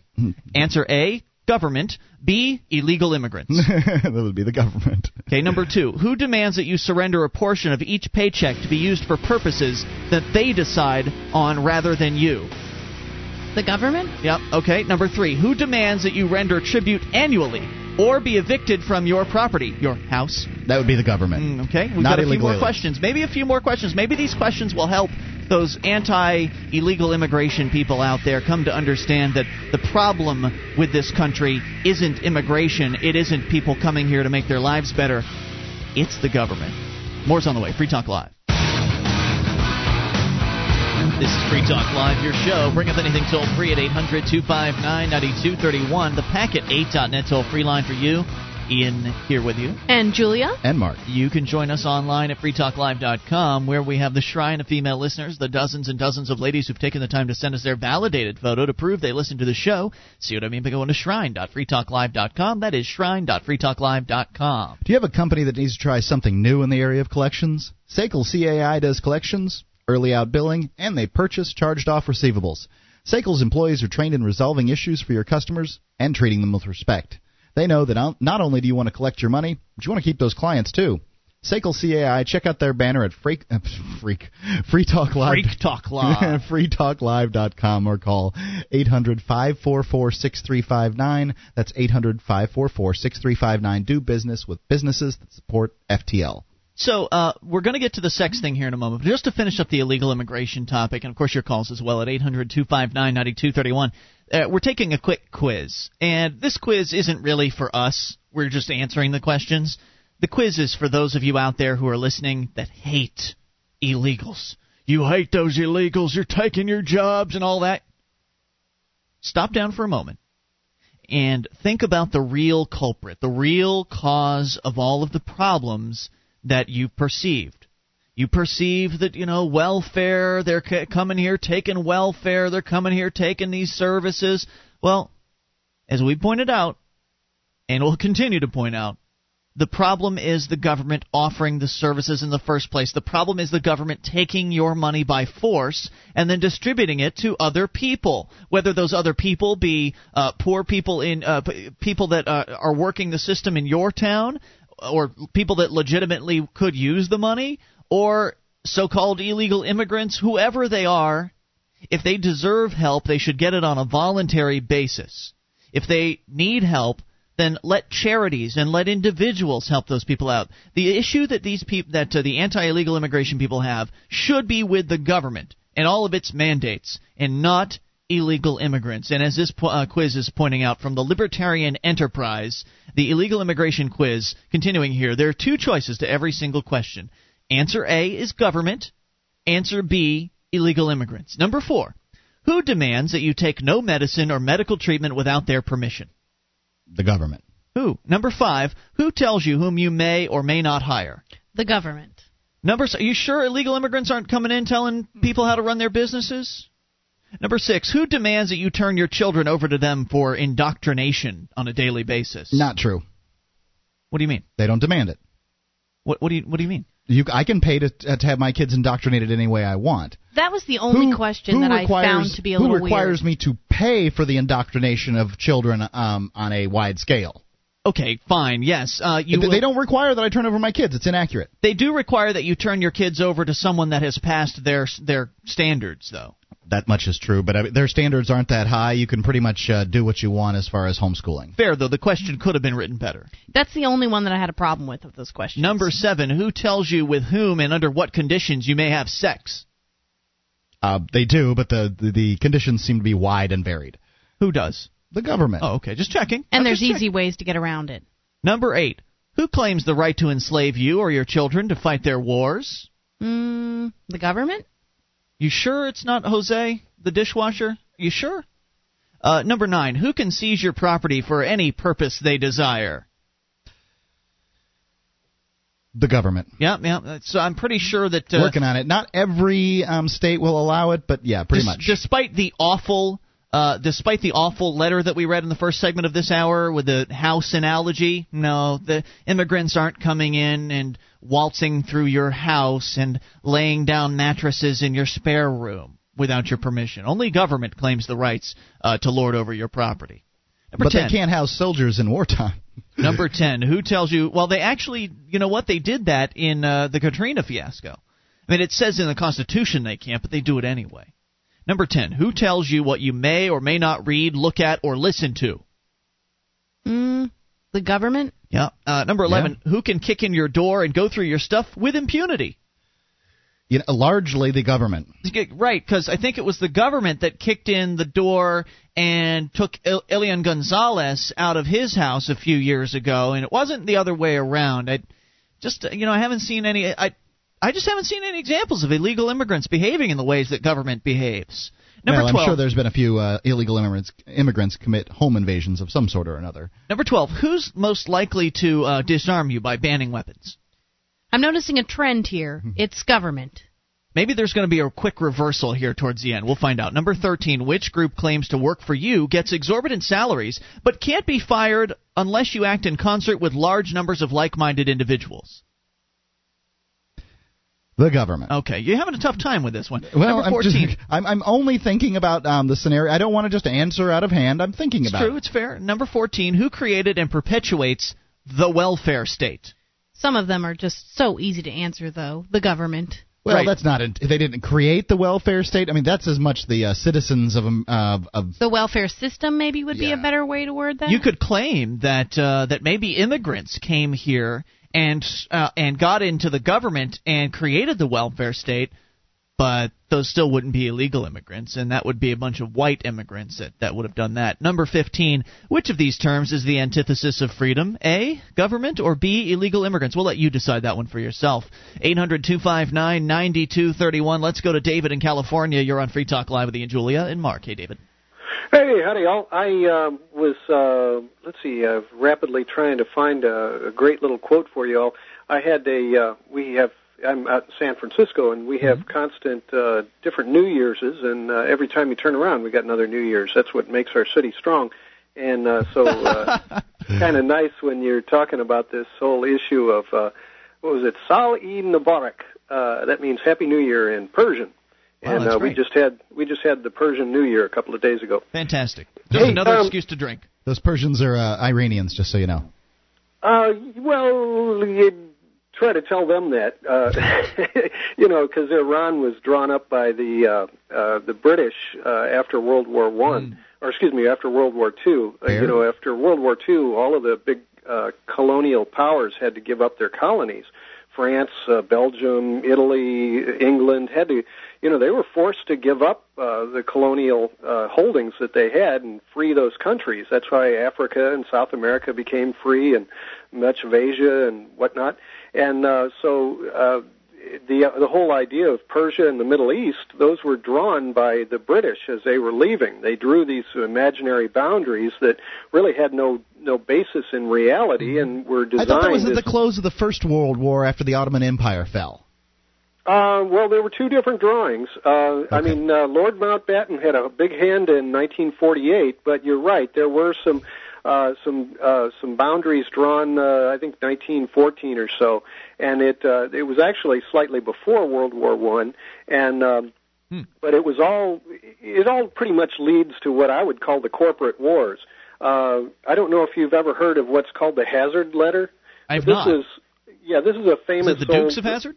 I'm sorry. uh, Go ahead. Much older than that. It uh, it comes from before uh, before the American Civil War. The South was considering secession, and uh, they were going to their financiers. The British were going to finance them, and uh, the British said, "Hey, give up slavery. Just create the company store. Uh, you're going to make a lot more money, and you're not going to have to uh, secede." So uh, the Hazard Letter pretty much described uh, why the boundaries were written some years later. I Wow, a man that up. knows his history. Hang on, I'm going to bring you back because I know you wanted to talk about uh, the Walter Reed debacle. More on the way. This is Free Talk Live. You bring up anything. With your help, we can spread the message of liberty around the world. Consider becoming a Free Talk Live amplifier for just $3 a month now at amp.freetalklive.com. If you can't afford it, keep enjoying us for free. If you can spare the three, visit amp.freetalklive.com. This is Free Talk Live, your show. Bring up anything toll free at 800 259 9231, the packet 8.net toll free lines. Ian here with you. And Julia. And Mark. 1 800 259 9231. You can join us on our website at freetalklive.com. We've got a bulletin board system there with over 200,000 posts, over 1,500 people interacting. It's all free at bbs.freetalklive.com. That's bbs.freetalklive.com. The Free State Project's Porcupine Freedom Festival, better known as PorcFest, is June 18th through the 24th. At PorcFest, you will be able to attend leadership and activist training seminars and hear and discuss the progress and future of the Free State Project. Register today at porcfest.com. That's P O R C F E S T dot com.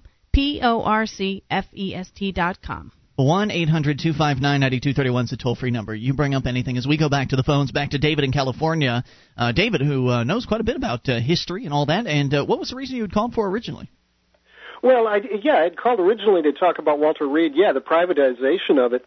Uh, if you got an email, I can send you. Uh, Army Times had an, an article about trying to get subpoena some documents, and they had found out about a company called IAP Worldwide Services if you got an email, I can send you over what I grabbed just at uh, kind of at random. It comes out to be an amazing picture. Do you have an email that you? Uh, yeah, it's ftl at freetalklive.com. But we don't. We're not going to have time to check it right now. So, what was? Uh, is there actually a proposal to somehow pr- um, privatize? Oh, it's been Walter done. Reed? It's been done uh, apparently some years ago. Uh, some accounts that I've read said that the even though the privatization contract went through some years ago, the actual uh, maintenance uh, didn't start until something like November of last year. But it still is no excuse for getting out there with a rag and wiping up mold, you know, and fixing a roof as soon as they got the contract, and Right. you know any number of other things. The term privatization in use uh, in use in this sort of sort of sort of circumstance when you're talking about the government giving a uh, you know an exclusive contract to a company in this case Halliburton um, is it's not fair because the company only wants to milk the government for as much money as it, as it can get and it doesn't have to perform it doesn't have the uh, same accountability uh, as it does um, if it was you know being provided by the free market. If each one of those soldiers had the option of going to any um, hospital they wanted to, rather than having to go um, in order to get their medical care for free, um, like they've been promised that they would for the years that they served, and and their injuries were incurred in battle. Um, if they were able to go to any hospital they wanted, there wouldn't have ever been the problem. Um, the free market and, and real privatization would have handled that issue. But this sort of government contract, this uh, crony capitalism, that's not the same stuff. Thanks for the call, David. Appreciate hearing from you. 800 259 9231. You know, since we since we brought it up, um, privatizing the VA is that's quite a uh, that's quite a task. I mean, thinking about getting the government out of where it is it currently exists in, and the military spending of the federal government is just tremendous. The amount of money they're spending in the VA is, is huge. And so, how do you, as someone who's a small government person, coming into uh, the federal government in order to slash and burn and and uh, volunteerize as many federal services as possible, what's a good plan to actually take the care of veterans out of the hands of the federal government?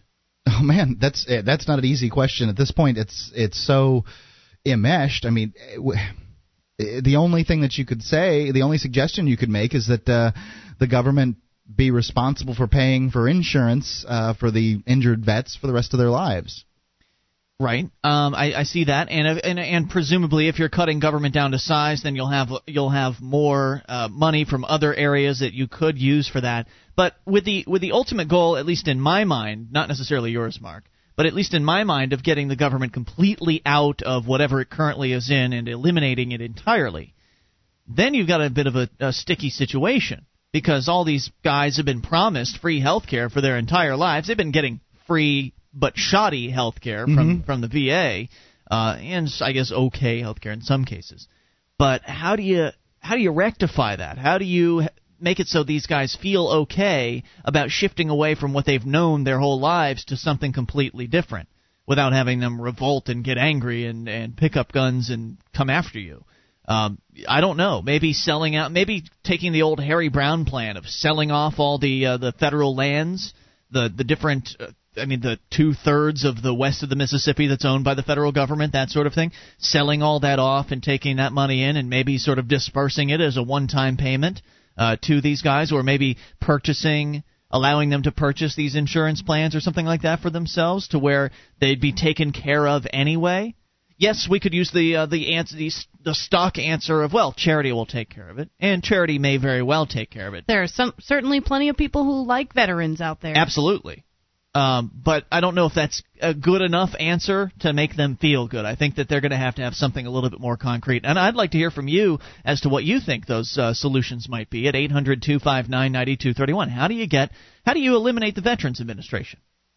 1 800 259 9231. So let's go back to sex. Since we started the show with the top 10, uh, or I don't know if it was in any particular order, but it was the 10 things that you probably never knew about sex. And Mark, you had uh, gotten through 10 through 6, and I believe we left off at number 5. That's correct. So let's continue. All right. If a woman experiences an orgasm during sex, she's more likely to become pregnant, since orgasmic spasms in the pelvic muscles help move sperm up the vaginal canal to the uterus. And that only makes sense. If what ha- is supposed to happen happens, then all the all the equipment's functioning properly, then it's more likely to work. You know. What's Sure. funny about that is I think I learned that yesterday. Really? I can't remember where, but I came across that fact, and it definitely wasn't from you, Mark. And I don't. It could have been. I didn't read that article, so Wow. I, that, it, it only makes sense. I mean, you know, the male orgasms for impregnation, and certainly the female orgasm should be too. Indeed. Crank up that thermostat. Orgasms can be more intense in warmer conditions. The degree of uh, oh vascongestion, reddening of the uh, or darkening of the uh, skin, known as sex flush, is both more common in warmer temperatures and an indication of how intense an orgasm may be. Huh. So if you want a better orgasm, turn up the temperature. I gotta say, I don't know if it'd be worth it. I mean, could it be that much better? I, I've had, uh, I, I can't imagine it would be because I've, I've certainly had uh, se- sexual. Uh, Sexual contact uh, in, and and uh, that sort of thing in very hot conditions. We used to live in Florida, and in some cases the air conditioning was just barely keeping the heat out. Um, so I have to say that comparing my experiences down in Florida to my experiences here in New Hampshire, where the house is significantly colder than it was in Florida, I haven't noticed anything. Yeah, I'd have to agree. Well, well, Viagra has made erect. I, I would like to disagree with you. I really enjoy doing that, but I, Yeah. I have to agree. While Viagra has made erectile dysfunction, um, that's affecting 10 to 12 percent of men. A household, yes, uh, household phrase. The opposite problem, premature ejaculation, is more common, affecting 24 to 27 percent of men. The I don't know if that's an opposite problem, is it? It's just another problem. it's, I, I- I don't think there's really an opposite to erectile dysfunction, Right. but yes. Erectile dysfunction is where you have trouble actually. What's the opposite of sheep? Um, uh, to right. the point where you need to be, to where you can have sex. The U.S. Food and Drug Administration is currently reviewing a drug called dapopoxetine for cure um, for to cure this problem. Hmm. Sounds sounds I like know. is- I know the solution. Marijuana. One eight hundred two five nine ninety two thirty one. Is that so? I don't know. I think it's it I- As I understand it, it's true, and from personal experience, it's true. Yeah. yeah Just from my opinion. Experience. Go go on. Hmm. Number two.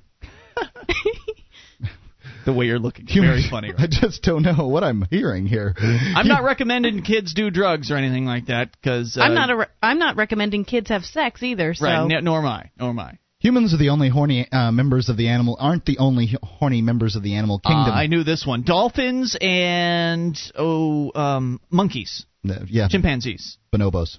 Um, bonobos. right. Dol- um, aren't the they do it just for fun? Dolphins and a type of chimpanzee called the bonobo have also been observed engaging in sexual activity when they are not in their natural reproductive cycles. Yep. Those dirty little bonobos. There was one website, uh, and I I don't know if it's still online that gave you tips on how to have sexual contact with a dolphin. Oh, that's a I bad idea. I don't know if it was a It's joke. a really good way to get hurt. yeah, I don't know if it was a joke website or not, but it was essentially targeted at what what they call That's- zoophiles. Ge- generally, um, how people get hurt with dolphins is Is trying to have sex with them? No, no, the dolphins trying to have sex with people. Oh, really? Yes. They Wow. get excited.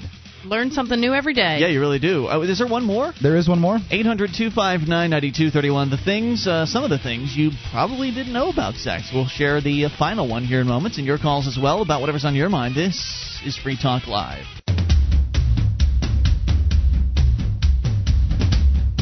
This is Free Talk Live. It's your show, but only moments remain, so just enough time for your call. If you make it now at 800 259 9231, the packet 8.net toll free line 1 800 259 9231. It's Ian here with you. And Julia? And Mark. And you can join us online at freetalklive.com. All the features there are completely free. We give them away, though we do ask that you voluntarily support the show by buying some stuff. We've got two places for you to shop. One, Amazon.freetalklive.com to purchase virtually anything you might need in life, whether it be DVDs, office products, accessories, sporting goods, furniture, even groceries.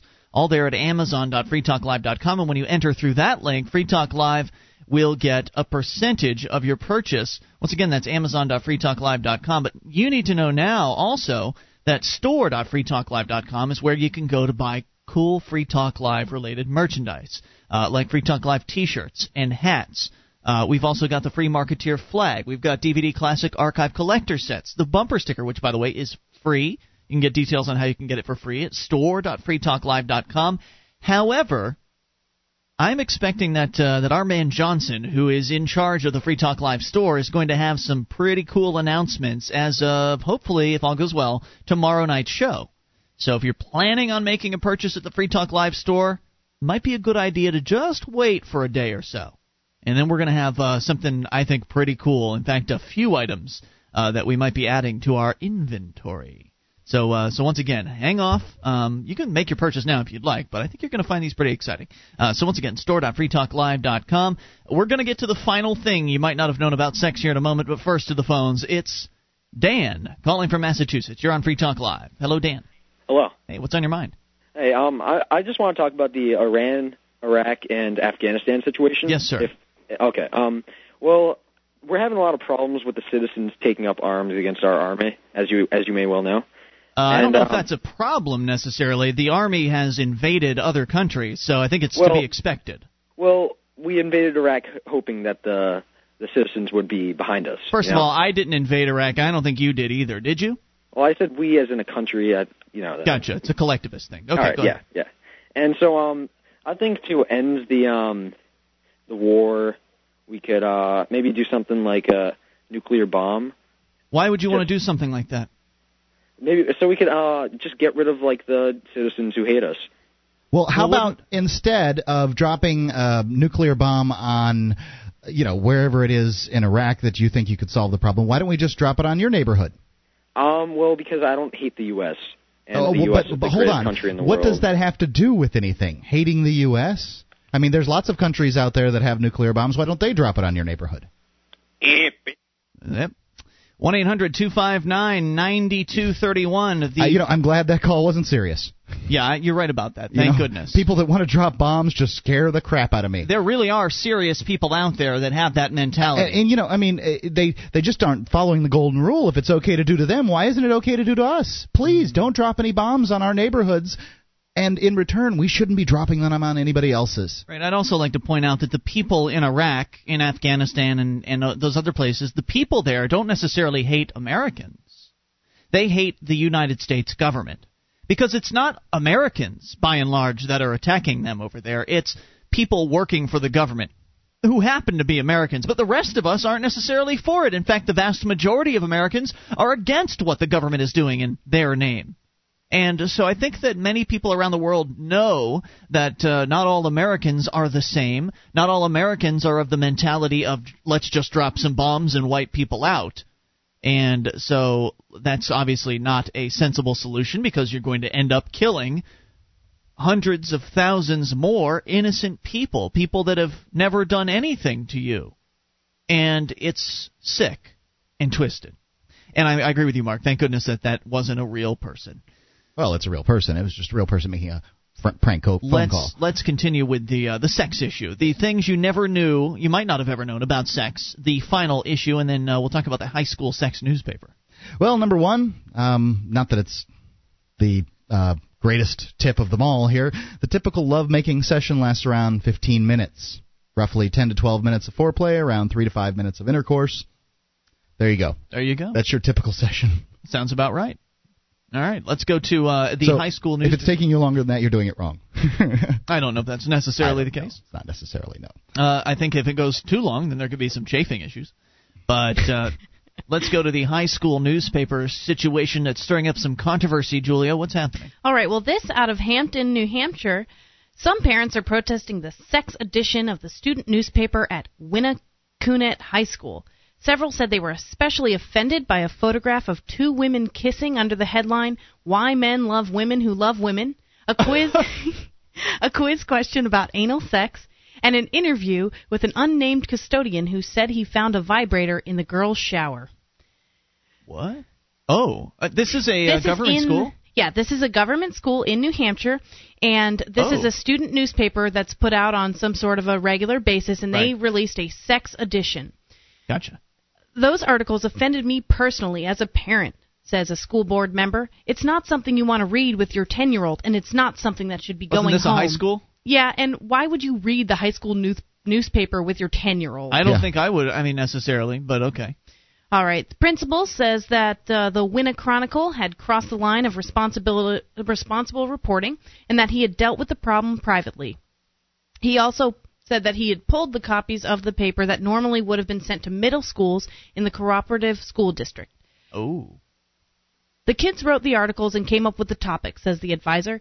They didn't go out to cause controversy, but the Winna Chronicle Oh, is come on. Of course they did.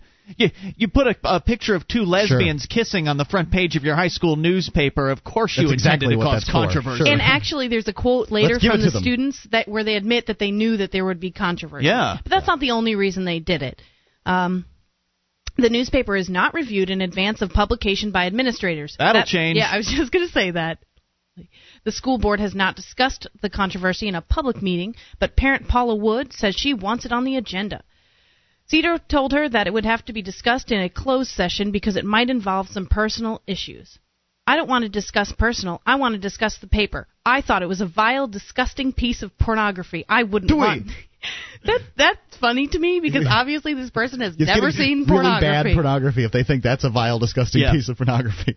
Wood says that she and her children, two boys, discuss sex openly, but not in a disgusting manner. Hmm. I'm sure your boys are really comfortable talking to you wi- about sex. Yeah, sure. right. As we put the pages on the table, the staff said, Oh my goodness, is this false? I had no idea. But this is definitely stuff that kids don't know about. They also got a lot of feedback on the article about lesbians. We thought it was an important topic to address. Being in high school, it's always something I've seen and something other kids see in the hallway.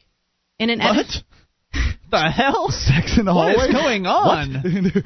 What? I've never seen it, but when I was looking for show prep, I found an article about fifth graders having sex in a classroom. So They're not talking about sex. They're talking about lesbians, right? They see lesbians in the hallway. they see I- girls kissing. I, it must be kissing because I can't imagine lesbian I've sex goes on. I've never seen such a thing in high school. I well, didn't- it's kind of trendy nowadays to be bisexual for girls because guys like it. Why do women? Why do men love women who love women? Mm. Indeed. We thought it was an important topic to address. Let's see. Uh, these stories have been edited and re-edited for content and delivery, keeping in mind that the job here is to inform, not shock. It's about sex, says the editorial. Deal with it.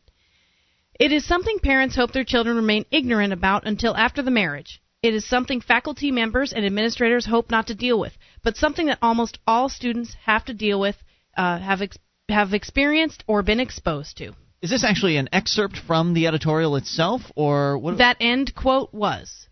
I see. And and I agree with that. I mean, it's absolutely something that kids deal with on a regular basis, no doubt about it. But I also understand where the parents are coming from that are taking offense to this sort of thing. They may not, uh, you know, they may have a like a religious sort of upbringing to where they don't want their kids to encounter material like this, and I totally understand where they're coming from. In which case, there is a simple solution. Yep. This points It's- out the real problem with Every single time, it always comes down to this solution. The fact is, because this is a public school, because it's funded through property taxes, I've got to pay for this quote unquote vile piece of pornography, Mm-hmm. or and um, maybe I feel like it's uh, far too tame and doesn't teach kids the right amount of stuff, or whatever it is. Right. I've got to pay for this school newspaper to be produced. and I don't wanna. Me neither. I don't, you know, I'm I'm not on board with it. Now I might do even wanna, agree with the content, but I don't I don't want to pay for it. I would much. I, well, I I might be very happy to support a uh, you know a, a privately funded school um, in my neighborhood, so that the kids in my town could grow up uh, educated, so that I could have you know educated prospective employees coming into my business. But no, not like this. And of course, nobody's going to make that suggestion to these parents. It's it's just going to this is going to be fuel for the feeding frenzy of parents who are going to go to the school board meeting and argue and complain and attack one another verbally over the content of this uh, this newspaper, so they can figure out what one size fits all curriculum should be offered as far as the newspaper is concerned. And and all of that will never solve this problem. It'll just it'll just override it for a short period of time. It's been Ian here with you. And Julia? And Mark. Back tomorrow night online in the meantime at freetalklive.com. Do you like to build things? Have you ever cut wood with a tool? Are you tired of poor quality goods found in the Megalomart? If you answered yes to any of these questions, woodcraftplans.com has a fun project for you to make. We have hundreds of blueprints and patterns which can help all skill levels of craftspeople make wooden lawn furniture, bedroom furniture, yard decor like wishing wells and shadow figures, rocking horses, and a lot more. Visit woodcraftplans.com today. Get a plan and start building. That's woodcraftplans.com.